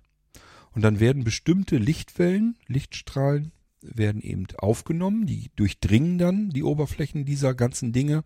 Ich hätte fast Gegenstände gesagt, aber es geht ja auch um Lebewesen ebenfalls. Also überall trifft Licht auf und dort an der Oberfläche wird Licht geschluckt, das heißt, das dringt weiter durch. Und ähm, dann gibt es Licht, was nicht durchdringen kann und das wird wieder abgestoßen. Das reflektiert an der Oberfläche. Und unsere Augen machen nichts anderes, als diese reflektierenden Lichtwellen im Prinzip ähm, ja wahrzunehmen, abzubilden und als einfache, schlicht und ergreifend als Signale in unser Hirn wieder hineinzupumpen. Und unser Hirn macht dann erst das Sehen daraus. Das ist ein Problem, was man hat, wenn man sehen kann, dass man denkt, das funktioniert so ähnlich wie Kameras. Dass man sagt, das, was ich sehe, sehe ich einfach, das sehe ich mit meinen Augen. Und das habe ich im Laufe der Erblindung ganz, ganz deutlich gemerkt. Das hat mit den Augen überhaupt nichts zu tun. Die Augen sind eigentlich doof, strunze dumm oder wie immer ihr das nennen wollt. Die nehmen nur irgendwas wahr, leiten das ins Gehirn rein und das Gehirn, das macht dann erst das Sehen. Einfachstes Beispiel, was ich euch immer wieder gerne dann erzähle. Ich sehe in den Himmel und der ist in dem Moment beispielsweise einfach nur grau und ich sage mir, das Grau gefällt mir nicht, ich hätte jetzt gern ein Lila. Und dann sage ich mir einfach, der Himmel ist lila und dann dauert das so eins, zwei, maximal drei Sekunden und der Himmel ist lila. Das geht so richtig fließend übereinander über. Aus diesem Grau wird langsam ein Lila. Und wenn ich eine andere Farbe haben will, es funktioniert mit jeder beliebigen Farbe. Außer komplett schwarz und weiß, das geht ja nicht. Das funktioniert mit den Helligkeiten dann einfach nicht. Aber die Einfärbung, die kann ich mir frei aussuchen. Einfach nur, indem ich meinem Gehirn sage, ähm, ich möchte jetzt die und die Farbe haben. So, und dann könnt ihr euch vielleicht so ein bisschen besser vorstellen, wie das Ganze funktioniert. Nicht unsere Augen sehen, sondern unser Gehirn sieht. Und zwar nur die von den Oberflächen reflektierten Lichtwellen. Also oberflächlicher geht es gar nicht mehr. Das, was um uns herum das Licht nicht haben will, das stößt es wieder zurück und das ist das, was wir sehen. Was alles um uns herum nicht mehr haben will an Licht, das ist das, was wir wahrnehmen und wir denken, das ist was ganz Fantastisches und Großartiges. Ist es ja auch. Ich will das jetzt gar nicht kleinreden. Aber ich hoffe, ihr versteht, was ich meine. Es ist eben nur alles oberflächlich. Es sind alles Oberflächen, was ich mit den Augen ertasten und erfassen kann. Und ich dringe nicht weiter in das um mich herum hinein. Ich kann nur alles oberflächlich betrachten. Das ist das, was ich meine mit diesem, ich konnte alles von außen nach innen sehen. Ich sehe erstmal nur Oberflächen, wenn das irgendwelche Menschen sind, Wesen allgemein, also es können ja auch Tiere, Tiere sein, dann muss man im Prinzip dahin gehen und eine Verbindung aufbauen. Ein Hund zum Beispiel nützt mir nichts, wenn ich den einfach nur sehe, sondern ich habe das Gefühl, ich muss ihn auch berühren. Vielleicht berührt er mich dann auch. Das heißt, es kann sein, keine Ahnung, dass der dann auf mich zukommt, gekrault werden will, sich an meinen Beinen streicht, obwohl das ja mehr so die Katzen machen und, und, und. Ich hoffe, ihr merkt, was ich meine. Diese Verbindung mit dem Wesen, das passiert nicht durchs Sehen im Allgemeinen, sondern durch was anderes. Allenfalls, was geht, ist, dass einen der Hund eben direkt anguckt. Dann sieht man halt, dass er einen anguckt, die Blicke treffen sich und das ist dann wieder die Verbindung. Aber das ist eigentlich auch nicht wirklich nur, ich schaue mir etwas an, sondern die Verbindung entsteht ja nur dadurch, dass beide sich anschauen. Da wird eine Verbindung hergestellt. Das hat eigentlich auch wieder nichts mit diesem Ich sehe dich als Oberfläche, sondern ich nehme wahr, dass du mich auch gerade anschaust. Und es spielt jetzt natürlich keine Rolle, ob es ein Hund ist oder ein Mensch. Und natürlich fehlt das die Information des Blickes. Wie wollt ihr einen Mann oder eine Frau anflirten, rein optisch, aus der Entfernung, wenn ihr nicht seht, ob dieser Mensch euch ähm, anschaut, ähm, ob da Blicke sich treffen, ob man sich gegenseitig ein, ein Lächeln zuschickt oder sonst irgendetwas. Also da passiert ganz viel, natürlich auch rein optisch und das bricht uns natürlich auch mit weg. Aber auch das sind alles Dinge, ja, ich finde, man kann darauf verzichten auch. Das geht auch anders.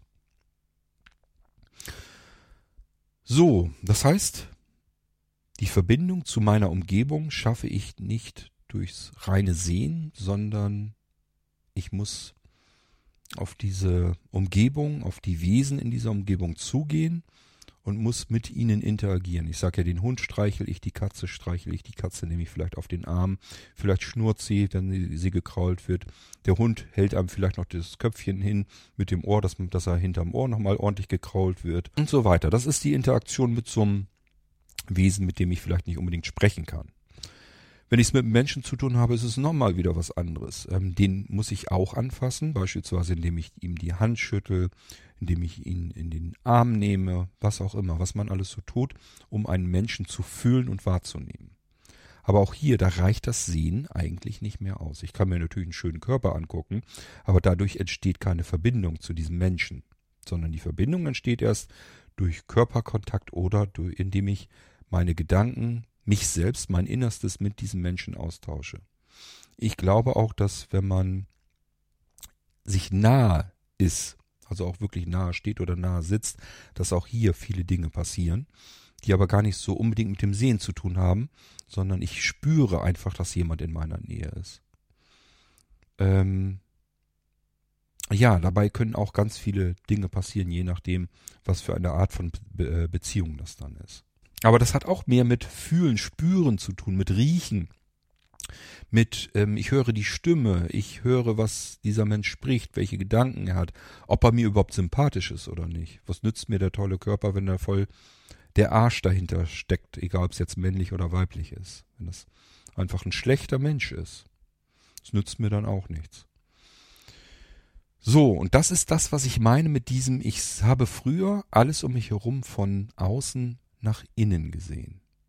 Ich habe mich in einer Welt voller Fassaden befunden, voller Oberflächen, die ich alle optisch erstmal wahrgenommen habe und habe dann auch noch zusätzlich einen gravierenden Nachteil, Denn hier fängt schon ganz viel an. Wir missten nämlich alles einmal ordentlich durch. Das bedeutet, alles, was ich um mich herum sehe, interpretiere ich und bewerte ich für mich. Gibt es Dinge, die gefährlich auf mich wirken? Gibt es Menschen, die auf mich gefährlich wirken? Gibt es Menschen, die mir unsympathisch sind? Also so aussehen. Gibt es Menschen, die mir komisch erscheinen, die seltsam aussehen? Oder zumindest so aussehen, dass ich auf jeden Fall denke, mit dem willst du aber nichts zu tun haben. Das packen wir in dem Moment sofort in Schubläden hinein und sagen uns, den will ich gar nicht erst kennenlernen. Man hat sofort eine Abwehrhaltung, eine Abneigung gegenüber Menschen, die einem schon nicht einfach sympathisch aussehen, mit denen man, das kennt ihr ja, diejenigen, die sehen können oder mal sehen konnten, die kennen das alle, dass man Menschen ausschließt, weil man sie sieht und sagt, das, das ist, scheint niemand zu sein, mit dem ich gut klarkäme. Das funktioniert aber natürlich überhaupt nicht, denn ähm, das ist eigentlich nur, dass unser Gehirn ähm, das, was es da sieht, bei diesen Menschen versucht zu vergleichen mit den Dingen, die wir in unsere Schubläden schon längst einsortiert haben. Das ist ja auch praktisch, dass wir einfach sagen, okay, der, keine Ahnung, der fleischfressende Dinosaurier da vor uns, da haben wir schon mal gesehen, dass der Menschen auffrisst, ist vielleicht jetzt nicht so gut, wenn ich hingehe und ihn versuche ebenfalls hinter den Ohren zu kraulen. Ist wahrscheinlich besser, ich hau mal eben ab. Ist also eine gute Schutzfunktion, aber verhindert eben auch, dass wir auf Menschen zugehen, sie kennenlernen wollen, einfach nur, weil sie optisch nicht passen. Ich habe mal so rückblickend betrachtet und gedacht und habe das auch mit anderen so besprochen, dass ich viele Menschen nicht kennengelernt habe, weil sie zu schön waren. Könnt ihr euch das vorstellen? Das heißt, die waren optisch einfach so schön, dass ich mir gesagt habe, das ist kein Mensch, der mit dir irgendwas zu tun haben wollte und deswegen sprichst du den auch gar nicht erst an. Ich erzähle euch mal ein ganz kleines Geheimnis an der Stelle. Das ist mir ein bisschen unangenehm, aber ich mache das mal trotzdem. Als ich 15 war, war ich in einer im BGJ Berufsgrundbildungsjahr in einer Schule und da haben wir draußen äh, draußen nicht, also drinnen in einem großen Pausenraum sozusagen immer auf der Heizung gesessen. Da waren so Bänke auf Heizungen. Da gab es dann auch Getränke, Automaten, Süßigkeiten, Automaten und so weiter. Das haben wir uns manchmal dann gezogen. Jedenfalls haben wir dann unsere Pausen zugebracht. Und da waren so alle möglichen Berufsgattungen in dieser Schule drin. Kleiner Kord, Pickel im Gesicht, wahrscheinlich Minderwertigkeitskomplexe, hat sich jedenfalls niemals für irgendwas Besonderes gehalten, sondern eher so eher so, ich sag mal, ganz unten. Ich habe mich selbst ganz niedrig gehalten. Ich habe nicht gedacht, dass ich irgendwie ein Mensch wäre, der irgendwie große Stücke auf sich hält oder so. Schüchtern ein bisschen, bisschen verklemmt vielleicht. Aber auch letzten Endes wieder ganz normal, mich mit Freunden und so weiter unterhalten. Wir haben viel Spaß gehabt. War eigentlich soweit alles in Ordnung. Auf einmal, wir haben da gesessen, auf einmal kam ein Mädchen auf uns zu und ähm, kam an mich heran und drückte mir einen zusammengefalteten Zettel in die Hände. Ich mich natürlich tierisch gewundert, was das jetzt sollte. Und äh, ich glaube, sie hat bloß noch irgendwie gesagt, ist für dich. Und dann ist sie wieder umgedreht und abgehauen. Die kannte ich nicht. Ich habe keine Ahnung, wer das war. Ich glaube, ich habe mir damals noch nicht mal gemerkt, wer das überhaupt war. Ähm, und ich Blödmann falte diesen Zettel gleich an Ort und Stelle auseinander und alle anderen gaffen natürlich ebenfalls rein. Dort stand drinne, ich habe den Text nur so ein so Bruchteilstückchen, da stand noch mehr drinne. Hallo Kurt. Wir sind drei Mädchen aus der HWS. Das kann ich euch erzählen. HWS heißt Hauswirtschaftsschule. Du kennst uns leider noch nicht, aber wir hoffen, dass du uns bald kennenlernen wirst irgendwie noch was, was mit wir finden dich ganz toll und bla bla bla. So, jetzt würden manche Kerle wahrscheinlich denken, alter Falter, das ist mir aber noch nicht passiert. Da kannst du aber froh sein, wenn dir sowas passiert im Leben. Glaubt doch nicht ernsthaft, dass ich das damals auch nur ansatzweise ernst genommen habe. Ich habe bloß gedacht, na toll, habt ihr euch wieder das Pickleface rausgesucht, den schüchtersten Jungen, den ihr hier kriegen konntet, zu fassen kriegen konntet, und den müsst ihr jetzt verarschen. Haha, sehr witzig, lustig. So habe ich gedacht und so bin ich an die Sache auch herangegangen. Ich habe es also weder ernst genommen noch irgendetwas. Und wie gesagt, die Jungs neben mir haben natürlich auch alle reingegafft in das Ding und ähm, haben dann auch ihre Gaudi draus gemacht. Und somit war das Ding dann abgetan. Und natürlich werden mich diese Mädels dann auch beobachtet haben und haben sich bestimmt irgendwas gedacht, keine Ahnung. Da ist nie was draus passiert. Ich habe diese drei Mädchen nicht kennengelernt. Ja, ich habe mich mit, mittlerweile aber mit ähm, verschiedenen Frauen unterhalten und die behaupten alle, das haben die mit Sicherheit nicht gemacht, um dich zu verarschen. Warum sollten sie das tun und schon gar nicht auf die Art und Weise? Und das hat mich mittlerweile gedanklich so weit gebracht, dass ich heute sage, war das vielleicht wirklich so, dass sie mich nicht verarscht haben? Also ich kann es euch bis heute nicht sagen. Ich weiß es nicht, ich bin bloß mittlerweile verunsichert. Ähm, bis vor keine Ahnung, kurzen, also einzelne Jahre hätte ich euch ganz definitiv gesagt, die haben mich damals richtig schön verarscht, so ähm, mehr oder weniger gespottet auf irgendeinen so kleinen, schüchternen Jungen. Naja, klein war ich ja nicht, aber ihr wisst, was ich meine. Tja, wer weiß, was mir da entgangen ist. Und so ging mir das ganz oft, dass ähm, ich auch Kontakt hatte zu Mädels, ähm, die einfach zu schön für mich waren. So habe ich das wirklich empfunden und ich werde nie auf die Idee gekommen, die anzusprechen oder sonst irgendetwas damit zu tun. Das heißt, das ist jetzt nicht nur, dass man mit Menschen nichts zu tun haben will, wenn sie hässlich sind oder bestimmtes Aussehen haben, wo man sagt, oh, oh, da will ich aber lieber nichts mit zu tun haben, sondern das geht auch in die andere Richtung, dass man sagt, das sind Menschen in einer Kategorie, wo ich mich nicht zugehören fühle. Ich bin nicht ähm, so schön oder so hübsch und würde mich mit diesen Menschen dann unterhalten, sondern dann sage ich gleich, bevor du dir einen Korb einfängst oder dich verarschen lässt, lässt du da gleich die Finger davon und gehst stur geradeaus weiter und ähm, lässt diese Menschen ebenfalls links und rechts liegen. Und das alles passiert durch das Optische, durch das Sehen. Ja, und das ist das, was ich euch mal einfach so mit auf den Weg geben wollte. Das heißt, hier passiert nicht nur, dass wir Menschen ähm, sehen, wenn wir sehen können, ähm, die wir als gefährlich einstufen oder uns sagen, ähm, ich habe euch ja damals schon ein Beispiel genannt, wo sich da ein farbiger Mann, also ein dunkelhäutiger Mann, quasi neben mich gesetzt hat und ich immer die ganze Zeit als Kind das mulmige Gefühl habe, na, pass mal ein bisschen auf, der klaut dir irgendwas oder macht irgendwas.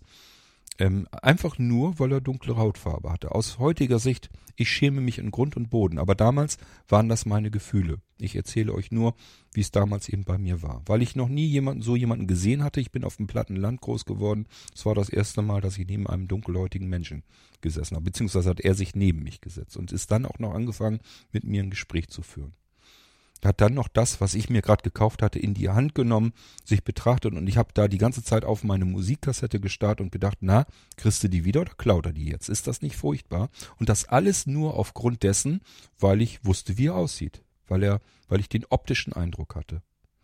Das alles passiert. Mir kann keiner erzählen, dass das Sehen immer nur Vorteile hatte. Man sieht von außen nach innen.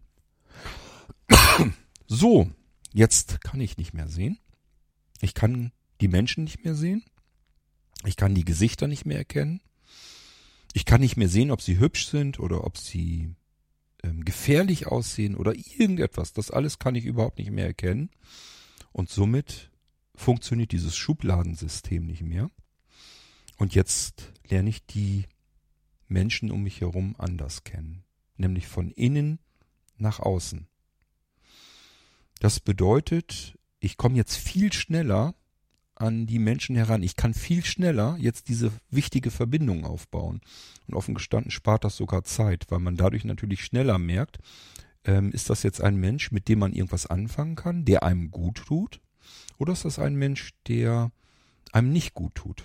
Gibt ja beide Sorten Mensch. Es ist ja nicht so, dass alle lieb und nett sind. Da sind auch Menschen dazwischen, wo man sagt, auch eigentlich will ich mit dem jetzt gar nicht unbedingt was zu tun haben. So, aber optisch hätte das komplett anders sein können. Das heißt, ich habe jetzt bin jetzt viel schneller am Ziel, nämlich in Interaktion mit dem um mich herum. Ähm, zumindest was die Menschen betrifft. Bei allen anderen, ich weiß jetzt nicht, Hunde, Katzen, alles Mögliche. Ähm, ich glaube, da kommt es dann drauf an, wie die Tiere dann so auf einen zugehen. Weil selbst kann man ja schlechter auf die Tiere zugehen, ähm, weil man sie eben nicht sieht. Ich kann ja noch nicht mal sehen, äh, gefällt dem Hund das, wenn ich ihm streichel oder beißt er mich gleich deswegen, weil er das eigentlich gar nicht haben will. Muss ich auch warten, bis ich es merke. Und dann kann es halt schon zu spät sein. Ähm, aber mit Menschen ist es wirklich so, ich habe das Optische nicht mehr. Das Erste, was passieren wird, ist, ich höre ihn, ich höre den Menschen und dann höre ich mehrere Dinge, nämlich einmal die Stimme. Das ist übrigens etwas, was wir dann natürlich wieder benutzen, um diesen Menschen in unsere Schubläden hineinzusortieren. Denn nur weil das Sehen jetzt weg ist, heißt das ja nicht, dass unser Schubladensystem nicht noch vorhanden ist. Jetzt machen wir das über die Stimme also. Und das kennt auch jeder von euch. Also jeder auch, der nicht sehen kann, ihr wisst, wie wichtig Stimmen sind. Das weiß ich ganz genau, dass das euch ganz genauso geht. Das weiß ich nämlich von verschiedensten Blinden, die einfach sagen, ähm, ich versuche ganz viel über die Stimme auszumachen, zu erkennen, ob das ein Mensch ist, äh, mit dem ich gut klarkomme, der mir sympathisch ist oder nicht. Und das ist auch ganz normal.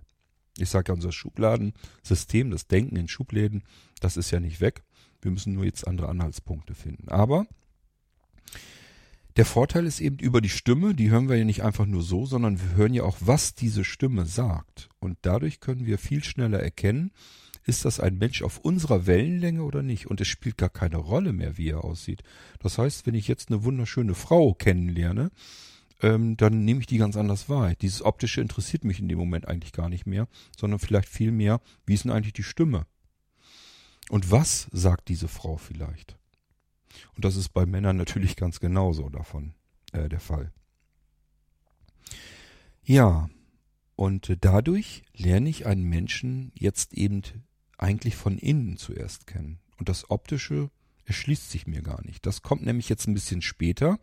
Wir Blinden haben viel mehr Möglichkeiten nur noch durch Tasten irgendwie das, das, das Optische wahrzunehmen. Also im Prinzip die Oberfläche, die wir sonst normalerweise mit den Augen wahrnehmen, können wir jetzt allenfalls noch mit den Fingern ertasten. ertasten und ich finde auch so ein bisschen fühlen.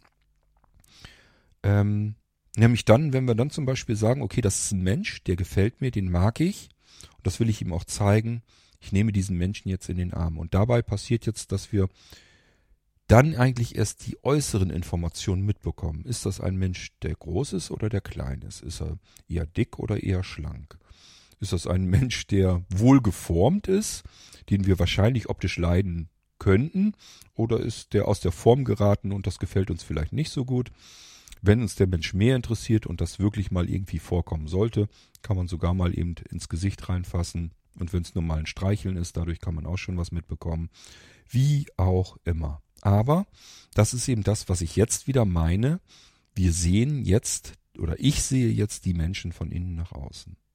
Und das Schöne daran ist, das funktioniert auch auf Distanz. Das heißt, ich muss diesem Menschen gar nicht zwingend gegenüber sitzen oder gegenüber stehen, sondern ähm, das funktioniert eben auch, indem ich einfach nur die Stimme höre und höre, was dieser Mensch mir sagt, seine Gedanken mir mitteilt. Und ich merke auch sehr schnell, welche Art von Gespräch wird das hier? Ist jetzt ein tiefsinniges Gespräch möglich? Das heißt, wir fangen mit unserer Verbindung gleich eine ganze Ebene weiter unten an und können uns sofort auf einer ganz besonderen Weise austauschen. Ich sage ja ein tiefsinniges Gespräch führen. Oder ist das jetzt jemand, der uns nicht so tief ranlässt oder den wir nicht so tief an uns hineinlassen? Dann bleibt es natürlich auch eher ein oberflächliches Gespräch. Ähm, aber all das merken wir eben sofort. Wir merken sofort, was ist das für eine Art von Verbindung, die wir hier gerade eingehen, wenn wir einen neuen Menschen kennenlernen. Und das kann eben sofort eine viel tiefer gehende Verbindung sein.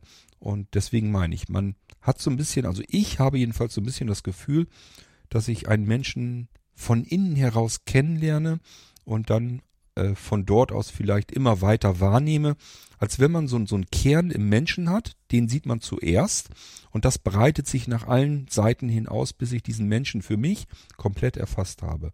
Zuletzt kommt dann, wie gesagt, das, was ich als optischen Eindruck vielleicht noch dazu haben möchte, dass man sich eben äh, umarmt, verabschiedet und dann ein bisschen mehr mitbekommt, mehr Informationen, wie ist dieser Mensch denn eigentlich optisch noch. Obwohl mich persönlich das gar nicht mehr dann so weiter interessiert, wenn mir der Mensch der mir da gegenübersteht, ansonsten schon sehr schön und sehr gut gefallen hat, interessiert mich das gar nicht mehr so gewaltig, was da noch folgen mag, wie er dann eigentlich letzten Endes sehr wahrscheinlich jedenfalls aussieht.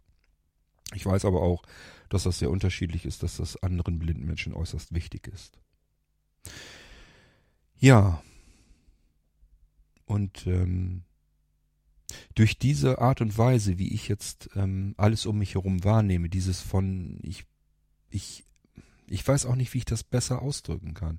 Zunächst einmal muss ich sagen, habe ich das Gefühl, als wenn alle meine Sinne komplett weit geöffnet sind. Ich bekomme viel mehr mit, bin dadurch allerdings auch viel anfälliger, viel verletzlicher. Das muss ich allerdings auch sagen. Das heißt, dass äh, Dinge mich sehr, sehr schnell, sehr viel mehr ergreifen, dass mir viel schneller die Tränen in die Augen schießen, weil ich gerade irrsinnig traurig bin oder weil ich mich gerade wahnsinnig freue oder weil ich gerade wahnsinnig ähm, gerührt bin von irgendetwas. Das alles passiert mit mir. Bei mir ist also wirklich so ein richtiges Gefühlsgewusel und Gefühlschaos. Manchmal fühlt sich's an wie eine Achterbahn, weil ich auf so viele Menschen stoße und eben ähm, meine Sinne wirklich weit geöffnet habe und das alles irgendwie mitbekomme. Und ähm, das ist schon sehr ungewöhnlich, sehr außergewöhnlich. Ähm, ich sag, es hat so ein bisschen diesen negativen Effekt, dass ich das Gefühl habe, ich fahre manchmal gefühlsmäßig so ein bisschen Achterbahn, aber ähm, ich fühle mich auch dadurch ähm, lebendiger einfach. Also ich merke einfach, was das alles in mir tut, was da alles durchgerührt wird und äh, dass ich einfach nicht nicht in meinem Körper gefangen bin und mich so ein bisschen vielleicht tot sogar fühle, sondern ich spüre alles um mich herum, ich fühle alles. Ich merke, wie es Menschen geht. Nur dadurch, dass ich ein bisschen was von diesen Menschen vielleicht höre. Und Menschen öffnen sich mir viel schneller, weil sie merken, dass ich auch solch ein Mensch bin, äh, der sich öffnet. Und dann hat man sofort eine ganz andere Ebene, auf der man sich ähm, austauschen kann. Und das ist ein ganz, ganz tolles Gefühl. Das ist ähm, eigentlich ein richtig wunderschönes Leben. Ähm, weil man einfach seine Umgebung, alles um sich herum so furchtbar intensiv wahrnimmt. Und nicht mehr nur die Oberflächen. Ich hoffe, ihr könnt so ein bisschen nachvollziehen, was ich euch zu erklären versuche, warum ich das so wahrnehme, dass meine Erblindung, die Blindheit, für mich ein Geschenk ist. Mit den Verlusten, mit den wenigen Verlusten, die ich bis heute hin so ein bisschen vermisse, aber insgesamt hat es mir so viel in mein Leben hineingebracht, dass ich sagen muss, für mich ganz persönlich, nicht für euch, für irgendjemand sonst, sondern für mich ganz persönlich ist das so okay. Ich habe mehrere Leben, wer hat das schon, freue ich mich drüber und ich habe jetzt Möglichkeiten, um mich herum alles viel intensiver wahrzunehmen, mit allem, was es schafft, sowohl Positives als auch Negatives. Es ist natürlich auch ein bisschen kräftezehrend, wenn es Menschen nicht gut geht und man das mitbekommt, weil ähm, ja, man begreift das so ein bisschen als Empathie. Das heißt, ähm, ich lebe so ein bisschen mit diesem Menschen mit. Und wenn ich mitbekomme, was dieser Mensch alles durchmachen muss, dann haftet das in mir natürlich auch fest und greift mich mit an. Es macht mich dann mitfertig. Und ähm, das ist vielleicht so ein bisschen das Negative, dass man nicht so diese, diese dickere Haut hat und so ein bisschen mehr an sich abprallen lassen kann, dass man dieses Reflektieren nicht mehr so hat. Reflektieren insofern, dass Dinge einfach so ein bisschen an einem abprallen einfach. Ähm, aber ähm, ich möchte das nicht eintauschen. Ich bin so froh, dass ich ähm, wirklich dieses Gefühl habe, alle Sinne sind weit geöffnet und ich nehme irgendwie alles um mich herum ganz anders plötzlich wahr. Anders als ich es konnte, als ich noch sehen konnte und mich dieses Sehen komplett von allem eigentlich abgelenkt hat. Früher habe ich mich mit Fassaden unterhalten, heute unterhalte ich mich mit, mit Leben, mit Lebenssituationen, mit Schicksalen, mit Freude, mit Trauer, mit allem, was das Leben anzubieten hat. Und zwar relativ schnell auf einer sehr tiefgründigen Ebene, die früher, die es früher so einfach nicht gab. Früher gab es viel mehr diese Oberflächen und Fassaden. Ich sage ja, ich bin froh, dass ich das alles so hatte in dem ersten Leben, alles prima, aber ich bin auch froh, wie es jetzt ist äh, in meinem zweiten Leben. Und deswegen hadere ich überhaupt nicht mit meiner Erblindung. Ich nehme es als Geschenk wahr. Es ermöglicht mir ein zweites Leben zu leben, das sich ganz anders für mich anfühlt in meiner ganzen Wahrnehmung, in dem, was ich tue, in dem, wie ich bin, wie ich geworden bin, in dem, wie ich mich selbst wahrnehme, ähm, in dem ich einfach sagen kann, ich beobachte mich selbst, es gibt Dinge, die mich stören, kann ich dran arbeiten. Und äh, das steckt da eben alles mit dahinter. So, und das ist das, was ich euch mit dieser Episode einfach mal erzählen wollte von der Blindheit als Geschenk. Ob ihr damit etwas anfangen könnt, das kann ich euch natürlich nicht sagen. Ich kann mir nicht, ich glaube jedenfalls nicht, dass wenn jemand, der mit seiner Blindheit oder seiner Erblindung seine Probleme hat, nicht so in dieses zweite Leben hineinfindet, sondern wirklich sich mehr am ersten Leben immer noch festhält. Und äh, ich behaupte nach wie vor noch, solange wie man sich am alten Leben festhält, erkrankt man mit der Blindheit. Also Blindheit kann man wirklich als Krankheit sehen, aber nur dann, wenn ich sie nicht akzeptiere für mich, wenn sie nicht Bestandteil meines Lebens ist, sondern wenn ich unbedingt äh, mich an meinem vorherigen Leben festklammere und nicht loslassen will. Dann macht die Blindheit krank. Wenn ich sie akzeptiere für mich und mal so ein bisschen schaue, was, was passiert da eigentlich alles, ähm, wie verändert sie mich, ähm, was tut sie, bereichert sie mich vielleicht sogar an bestimmten Stellen, dann hat man diese Möglichkeit nicht und ähm, dann kann man eben auch mit der Erblindung auch nicht gesund werden. Das empfinde ich tatsächlich genauso. So, und wenn ihr genau bei dieser Problematik stecken geblieben seid, dann kann ich zwar hoffen, dass euch das irgendwie was bringt, wie ich das euch aus meiner Situation erzähle, aber ob das so funktioniert, das weiß ich natürlich überhaupt nicht. Euer Leben ist ganz anders als mein Leben, das ist nun mal einfach so. Und ähm, vielleicht helfen euch so ein paar Gedanken was. Und dann wäre es ja schon gut. Es wäre ja schön, wenn ich euch in irgendeiner Form helfen konnte mit dem, was ich euch erzähle, wenn ich euch dann hier davon im Irgendwas erzähle. Ähm, ja, wie das dann immer so ist, wenn man selbst mit etwas positive Erfahrung gemacht hat, wenn man gemerkt hat, irgendetwas Bestimmtes hat mir jedenfalls geholfen, mir gut getan.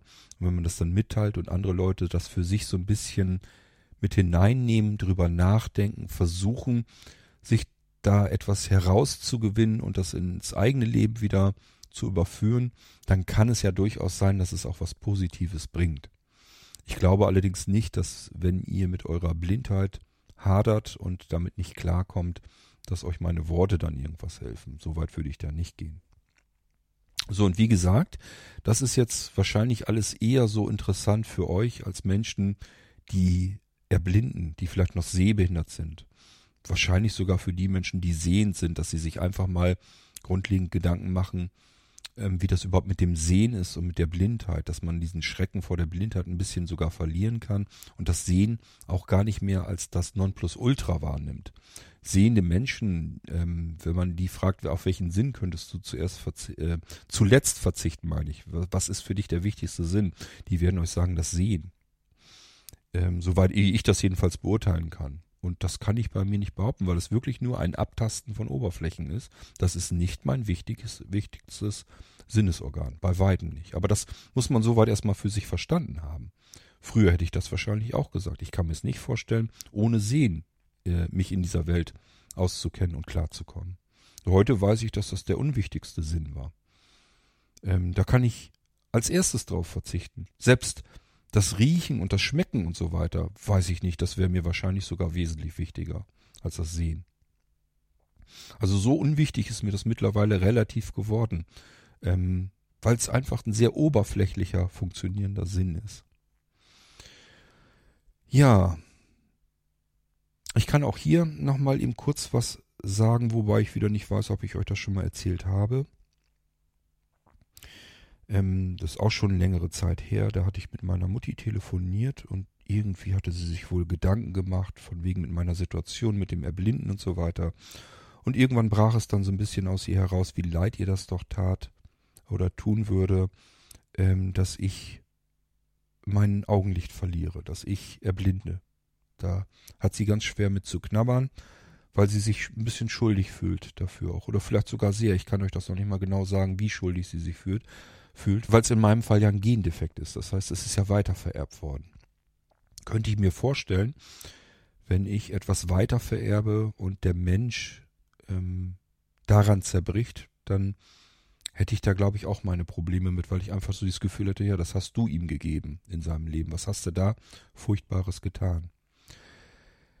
In diesem Fall war es natürlich so, dass ich gedacht habe, was denkt meine Mutter denn überhaupt? Ähm, so wie ich jetzt bin, das bin doch ich, das ist doch mein Leben. Wenn sie mir jetzt abspricht, ähm, dass ich mit dieser Situation, mit der Erblindung mein Leben führen kann, ähm, dann spricht sie mich doch ab, dass das ich als Mensch so existiere, dass ich so geworden bin. Also als wenn man sagen müsste, hättest du mal bloß dein Sehen behalten, dann hättest du ja nur Vorteile und ich sehe das eben so nicht, sondern ähm, dieses Erblinden, dieses langsame Erblinden und die Blindheit hat mich doch erst hierher geführt. Ich bin doch der Mensch jetzt geworden, ähm, gravierend auch durch diese Erblindung. Sonst wäre ich das so nicht geworden, sonst wäre ich jetzt ein anderer Mensch. Und ich fühle mich wohl in meiner Haut. Ich bin gerne der Mensch, äh, der ich heute bin. Und ich wäre noch viel lieber der Mensch, ähm, so wie ich ihn mir vorstelle in Zukunft. Das heißt, ich bin noch gar nicht fertig damit, mich an mir zu arbeiten und mich dahin zu entwickeln, so wie ich eigentlich gerne werden möchte. Ich kann, finde immer neue Baustellen an mir, wo ich dran arbeiten kann. Ähm, aber ich habe so viel und so lange an mir gearbeitet, dass ich eigentlich mit mir im Rein bin, dass ich klarkomme mit mir. Es ist okay, so wie ich bin. Ich fühle mich in meiner Haut wohl. So, und wenn man das sagen kann, dann kann man doch nicht sagen, ähm, hättest du man die Erblindung nicht, sondern hättest du dein Sehen behalten, dann wäre ich jetzt ein anderer Mensch.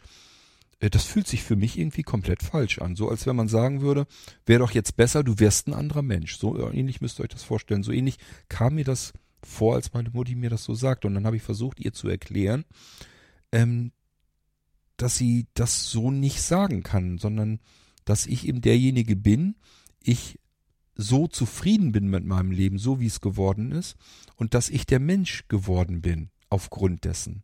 Das war meine Abzweigung, meine ähm, die Wege, die ich gegangen bin. Die ändern sich ja komplett, wenn man erblindet. Das ist ja, ist ja plötzlich ein ganz anderer Lebensweg, den man entlang, äh, entlang geht. Es werden einem ganz andere Dinge wichtiger als das Sehen. Zwangsläufig, weil das Sehen ja nicht mehr da ist. Und dadurch entwickelt man sich zu einem anderen Menschen hin. Und ähm, ich sag ja, wenn man dann derjenige, der man ist, wenn man derjenige dann äh, gerne ist, wenn man zufrieden im Prinzip ist mit sich, so wie es gelaufen ist, ähm, dann kann man einem Menschen das nicht absprechen und sagen, ja, wäre doch jetzt besser, du wärst ein anderer Mensch. Das ist nämlich die Aussage, die dahinter eigentlich steckt, wenn man sagt, ja, es wäre doch besser gewesen, du würdest nicht erblindet sein. Du würdest noch sehen können. Dann wäre ich ein anderer Mensch geworden. Und ich weiß nicht, ob das jetzt unbedingt der bessere Mensch von uns beiden gewesen wäre. Das glaube ich nicht. Das kann ich mir nicht vorstellen. Ich bin ja, wie gesagt, ich bin, habe ja an mir gearbeitet. Ich bin zufrieden mit dem, wie es so geworden ist, wie ich das so hinbekommen habe, an mir zu arbeiten. Derjenige, der ich heute geworden bin. Das ist für mich so okay. Ähm, und ob das so okay gewesen wäre, wenn ich nicht erblindet wäre, das weiß ich nicht. Keine Ahnung. Ich kann mir aber vorstellen, dass das Leben ein anderes gewesen wäre, geworden wäre und schon gar nicht zwangsläufig ein glücklicheres Leben gewesen wäre. Das glaube ich tatsächlich eher nicht. Weil, wie ich schon sagte, ich mich eben in diesem zweiten Leben komplett entfalten konnte und alles tun durfte, was auch immer ich tun wollte das ist eine Freiheit, die muss man sich erstmal vor Augen führen. Ähm, wer kann das schon? Also wer kann das denn? Ja, das Geschenk der Blindheit. Ich habe immer eine ganze Weile lang gedacht und gesagt, dass ich wahrscheinlich der einzige Mensch bin, einzige Erblindende, der das so sieht, der seine Erblindung als Geschenk betrachtet und habe dann aber mich noch dran erinnert, dass ähm, jemand, der bei Blinzeln auch aktiv mitgearbeitet hatte, das war ja der Wolfgang P. Rehmert, der hatte bei der ProRetina den psychologischen ähm, Bereich sozusagen geleitet, hat auch seine eigene, glaube ich, seine eigene Praxis für Psychotherapie gehabt. In Bayreuth er lebt ja leider nicht mehr seit einigen wenigen Jahren und hat auch Bücher geschrieben und da gibt's glaube ich, die Lehren des Meister Hito oder sowas. Und da hat er das auch so beschrieben, so ähnlich wie ich das. Also der ist im Prinzip hat er, ich kenne das Buch leider nicht, sondern nur so ein bisschen das Vorwort, aber daraus kann man schon erkennen, dass Wolfgang das für sich damals wohl auch so empfunden hatte, dass er gesagt hatte, dieses Erblinden und diese Blindheit hat dieses Ablenken von seinem inneren Auge ähm, beiseite geschafft. Und plötzlich äh, hat er ein anderes Bewusstsein bekommen. Hat er sich selbst anders wahrgenommen und wahrscheinlich auch die Welt um ihn herum, genauso wie ich. Das heißt, ich fühle mich gar nicht mehr ganz so allein. Ich denke mal schon, dass das eher die Ausnahme ist, aber es scheint da draußen vielleicht noch hier und da den einen oder anderen zu geben, der das so ähnlich empfindet, wie ich das empfinde. Ist also nicht ganz so exotisch, wie ich äh, befürchtet hatte, aber ich denke mal, so oft wird es das wohl eher nicht geben. Die meisten werden ähm, an ihrer Blindheit zu tun haben und ähm, vielleicht ist da auch der eine oder andere gesund, aber so weit zu gehen, dass man sagt, ich betrachte meine Erblindung als Geschenk, ich glaube, so weit würde kaum jemand sonst gehen. So. Ich gehe diesen Schritt aber, ich sage euch das so, und ich habe heute hier in diesem Irgendwasser versucht, euch zu erklären, warum ich das so sehe. Vielleicht könnt ihr es nicht unbedingt verstehen, aber nachvollziehen, wie ich zu diesem Schluss komme. Und ähm, vielleicht bringen euch meine Gedanken irgendetwas, das würde mich durchaus freuen. Ja, und da ich immer wieder merke, wenn ich euch sowas erzähle, wenn ich euch in meinen Gedankenapparat einlade, wollen wir es mal so nennen, ähm, bekomme ich immer sehr viele Rückmeldungen von euch, von einzelnen, verschiedenen Menschen, bei denen ich einfach merke, dass das tatsächlich euch irgendetwas bringt, euch bewegt, euch ergreift, ähm, euch zum Weiter- und Nachdenken anregt. Und das sind natürlich sehr schöne Rückmeldungen ich glaube, das ist auch so ein bisschen der Grund mit, warum ich euch immer wieder solche Episoden überhaupt mit reinnehme. Ähm, ursprünglich hätte ich wahrscheinlich eher gedacht, wen interessiert schon, worüber ich gerade nachdenke oder was ich empfinde oder wie auch immer. Und äh, dadurch, dass ihr mich so ein bisschen motiviert habt, indem ihr mir dann sagt, das sind genau die Episoden eigentlich, die mir am meisten geben in meinem Leben, ähm, denke ich mir, okay, dann kann ich auch vielleicht immer wieder mal zwischendurch so Episoden machen und euch auf diese Reise, die ich mache, so ein Stück weit mitnehmen. Vielleicht gibt es ja auch Menschen, die in diese Sehbehinderung gerade erst so langsam reinschlittern und dann merken, ach guck an, es gibt also auch Menschen, die erblinden, die damit jetzt nicht kaputt gehen, sondern mit ihrem Leben irgendwie scheinbar wieder dann doch so ein bisschen klarkommen. Ja, vielleicht habe ich ja auch die Chance. Also, dass man einfach so ein bisschen den Mut wieder bekommt. Denn das ist ja habe ich euch ja versucht zu erklären, wenn man auf etwas zuläuft oder auch dran vorbei, dann fühlt sich das an wie eine riesengroße Katastrophe im eigenen Leben. Und wenn man ein ganzes Stück weiter entfernt ist, dann guckt man sich nochmal um, zurück auf diesen Punkt, auf diesen Wegespunkt und merkt eigentlich, ähm, auch der Weg jetzt, dieses Stückchen, bis ich jetzt gelaufen bin, das war jetzt eigentlich auch nicht so schlecht. Hier habe ich auch wieder ganz viel Neues entdeckt. Stellt euch wirklich einen Weg, von mir ist ein Feldweg oder eine Straße oder irgendwas vor, die ihr entlang geht. Jetzt kommt ihr auf etwas zu, was sehr bedrohlich auf euch wirkt, was, wo ihr schon wisst, oha, das wird jetzt hier nicht gut ausgehen. Dann geht ihr quasi an diesem Punkt vorbei und es passiert auch etwas ganz, ganz Schlimmes euch dann.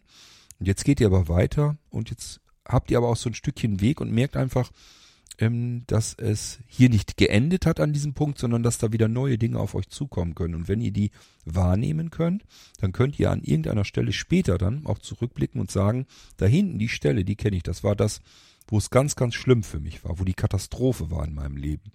Aber ich bin ja schon ein Stückchen gegangen und das Stückchen, was ich jetzt gesehen habe, das war jetzt auch nicht ähm, alles nur schlecht, sondern da war ganz viel Positives dabei. So ähnlich ist es bei mir, so fühlt sich das bei mir an. Und ich bin offen gestanden gespannt, was dieses Leben für mich noch zu bieten hat. Alles ist möglich. Es kann sein, dass es noch ein weiteres Leben gibt. Noch ein drittes. Vielleicht habe ich sogar schon drei Leben. Ich müsste da mal drüber nachdenken. Es sind jedenfalls mehrere. Und ähm, die zeigen mir eben auch, dass das Leben nicht stehen bleibt, sondern sich komplett wandeln, drehen und verändern kann und man das als solches eben auch wahrnehmen kann, dass man hier die große Chance hat, das große Glück, diese mehreren Leben zu durchleben. Ja, und das macht mich persönlich jedenfalls sehr neugierig, was dann noch auf mich zukommt, wie weit das Ganze noch gehen soll, ähm, welche ähm, Empfindungen ich noch bekomme, welche Sinne ich noch ähm, weiter ausbauen kann, was da wirklich im wahrsten Sinne des Wortes alles richtig noch auf mich zu und in mich hereinkommt. Da bin ich neugierig. Es kann natürlich genauso gut sein, dass alles längst vorbei ist. Mein Buch im Prinzip schon so ziemlich fertig geschrieben ist. Offen gestanden habe ich das in den letzten Wochen schon einige Male gedacht. Nicht, weil es mir gesundheitlich schlecht geht, sondern ähm, weil ich da wirklich teilweise eine Achterbahnfahrt der Gefühle durchgemacht habe, ähm, auf die ich jetzt nicht detailliert eingehen möchte. Aber da habe ich schon gedacht, was soll das? Warum muss ich gefühlt sämtliche Gefühle innerhalb kürzester Zeit durchleben. Das war wirklich, ähm, ja, wie eine Achterbahnfahrt. Als wenn man so komprimiert das ganze Gefühlsleben, was man vorher so hatte, innerhalb kürzester Zeit nochmal durchleben soll. Und da habe ich wirklich schon gedacht, das fühlt sich fast so an, als wenn ich jetzt alles nochmal eben schnell so als kleinen Absacker mit auf den Weg bekommen soll und dann äh, geht der Vorhang zu und die Show ist vorbei. Könnte sein. Kann immer noch sein, ich weiß es nicht, keine Ahnung. Kann auch sein, dass irgendwas ganz anderes auf mich zukommt und wie weit der Weg noch geht. Ich habe keine Ahnung, ich lasse mich überraschen. Ich kann aber jetzt schon auf jeden Fall sagen, dass selbst wenn jetzt das Ende käme für mich, also wenn mein Lebensende auf mich jetzt zukäme, dann wäre das auch alles vollkommen in Ordnung. Ich habe im Prinzip das Gefühl, Gott, du hast zwei Leben durchlebt, das ist eins mehr, als man normalerweise hat und ähm, du hast irgendwie alles so ein bisschen mitgemacht, überall so ein bisschen hineingeguckt und ähm, jetzt zum Ende hin auch sehr intensives Gefühl für dich selbst, also für mein, für mein Selbstgefühl eigentlich gehabt, wie, wie ich mich selbst empfinde, wie ich mich selbst fühle, als auch wie du deine Umgebung wahrgenommen hast. Das war nochmal eine riesengroße Erfahrung so in den letzten Monaten und Jahren. Ähm, das hast du alles nochmal mitnehmen können. Also wenn jetzt das Ende kommt, ist es okay für mich. Ich habe im Prinzip eigentlich alles gehabt, was ich mir vorstellen kann, was ich haben möchte. Ja. Und wenn man das sagen kann, dann denke ich mal, ist soweit erstmal alles okay. Das heißt nicht, dass ich jetzt nicht mehr leben möchte, um Himmels Willen. Im Gegenteil, ich sage ja, ich bin sehr neugierig darauf, was vielleicht ja noch vor mir liegt, was ich noch alles erleben darf und kann was da noch alles auf mich zukommen kann. Ja, ich weiß es halt einfach nicht. Das weiß aber ja niemand. Das ist auch ganz gut so. Und ähm, was ich euch so einigermaßen erzählen kann oder versprechen will ich es nicht nennen, aber so lange wie es irgendwie möglich ist, nehme ich euch auf diesem Weg mit und erzähle euch zwischendurch mal so ein bisschen, ja, wie es sich für mich anfühlt, ähm, wie mein Leben sich so gestaltet, was da so alles vorgeht und passiert. Ähm, und ähm, vielleicht könnt ihr damit irgendetwas anfangen. Das war mal wieder sicherlich eine P-Episode, denke ich mal, hier im Irgendwasser, denn persönlich und privater kann man sich, glaube ich, nicht öffnen. Ähm, Im wahrsten Sinne wirkt, äh, ja, des Wortes ähm, öffnen in der Öffentlichkeit. Öffentlicher geht es nicht mehr und sich weiter öffnen geht, glaube ich, auch schon bald fast gar nicht mehr. Ähm, ich mache das aber, weil es mir wirklich nichts ausmacht und weil ich manchmal auch so ein bisschen hoffe, vielleicht ist das ein oder andere für jemanden dabei, dem das irgendwie was bringt, irgendwas gibt. Deswegen mache ich das ganz gerne so. Und es ist für mich auch so ein bisschen mal drüber sprechen und eine Selbstreflexion dadurch bekommen. Dass man einfach sagt, in dem Moment, wo ich etwas laut ausspreche, ähm, nehme ich es für mich selbst auch nochmal wieder anders wahr. Deswegen mache ich ganz gerne diese P-Episoden.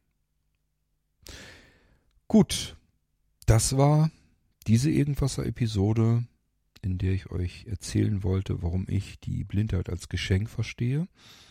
Und wir hören uns wieder im nächsten Irgendwasser. Ich habe noch mehrere Dinge, die mich so ein bisschen gedanklich beschäftigen. Das heißt, wundert euch nicht, da kommt jetzt noch einiges im Irgendwasser. Ich versuche dann irgendwann wieder zwischendurch so ein bisschen was Technisches zu machen für diejenigen unter euch, die sich darüber hauptsächlich freuen werden. Aber ähm, es gibt halt verschiedene Dinge, die mich so ein bisschen beschäftigen. Und da möchte ich euch schon mitnehmen auf den Weg und deswegen kommen dann noch so ein paar Episoden. Ich habe noch eventuell ein sehr großes, für mich persönlich sehr, sehr großes Abenteuer vor mir. Da will ich euch noch mitnehmen. Da kann ich euch sogar einbeziehen. Ihr könnt bei diesem Abenteuer tatsächlich mit dabei sein. Und zwar wirklich sogar aktiv. Das erzähle ich euch dann in einer der nächsten Episoden. Und ähm, ich will euch auch nochmal in meine gedankliche Welt der Heimat mitnehmen. Was ist eigentlich Heimat? Da machen wir eine G-Episode. Und das sind so Sachen, die kommen dann demnächst. Aber wie gesagt, ihr kennt den Irgendwasser, ihr könnt euch darauf verlassen. Es kommen wieder ganz unterschiedliche Themen zusammen. Und irgendwann geht's auch für die Techniker unter euch hier wieder ein bisschen weiter. Und äh, wir haben ja genug zu erzählen, auch was das angeht. Ist ja alles kein Thema. Ich wünsche euch jedenfalls, ähm, da ich ja weiß, dass die meisten unter euch sehbehindert und blind sind, dass ihr mit eurer Behinderung gesunden könnt, dass es euch gut geht oder gut gehen wird, wenn ihr noch an eurer Gesundung arbeiten müsst. Und ähm, ich hoffe, dass ihr vielleicht ja so ein bisschen ähnliche Erfahrungen machen könnt und einfach merkt, wenn die Augen sterben, sterbt ihr nicht deswegen automatisch mit, sondern nur die Augen sind dann nicht mehr da. Und offen gestanden, ihr habt noch deutlich mehr Sinnesorgane und ähm, das ist natürlich schon ein Verlust, aber da kann man wieder mit umgehen und auch wieder mit zurechtkommen und das Leben geht weiter und es kann sogar passieren, dass es schöner weitergeht als vorher.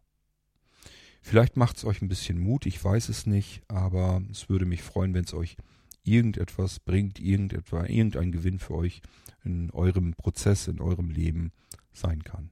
Dann hat dieser Irgendwasser ja noch mehr erreicht als nur Kurt ähm, erzählt euch mal, wie es bei ihm so im Kopf und im Herz aussieht. Ich ähm, wünsche euch jedenfalls alles Gute. Und ähm, gerne immer her mit Rückmeldungen, wenn ihr mögt. Also wenn ihr euch meldet, mir Sprachnachrichten schickt oder so, bitte immer dazu sagen, ähm, darf ich es im Irgendwasser wieder nehmen, weil das sind ja sehr persönliche Dinge. Also ich habe jetzt schon wieder sehr viele Gespräche gehabt, die wirklich ziemlich tief gingen. Und ähm, die habe ich aber nicht mit in den Irgendwasser reingenommen, weil mir die dann doch zu privat, zu persönlich waren. Nicht was mich betrifft, sondern was euch dann in dem Fall betrifft. Da waren wieder mehrere Sachen dabei und ich habe einfach gedacht, das kannst du jetzt nicht veröffentlichen, das geht nicht. Also ich habe mich nicht mal getraut zu fragen, ob das geht. Aber wenn ihr sowas macht, dass ihr mir Rückmeldungen gebt und dann sagt, das kannst du ruhig in den Irgendwasser mit wieder reinbringen, vielleicht hilft das dann ja auch wieder ein bisschen jemanden, dann immer gerne, dann sagt das einfach dazu packe ich es dann mit in eine U-Episode oder wenn es irgendwie was anschneidet, worüber man insgesamt eine Episode mal machen kann, dann mache ich auch das. Ihr kennt das schon. Wir hören uns wieder im nächsten Irgendwasser und ähm, dann wollen wir mal schauen, was ich euch dann Schönes zu erzählen habe. Bis dahin macht's gut und tschüss, sagt euer König Kurt.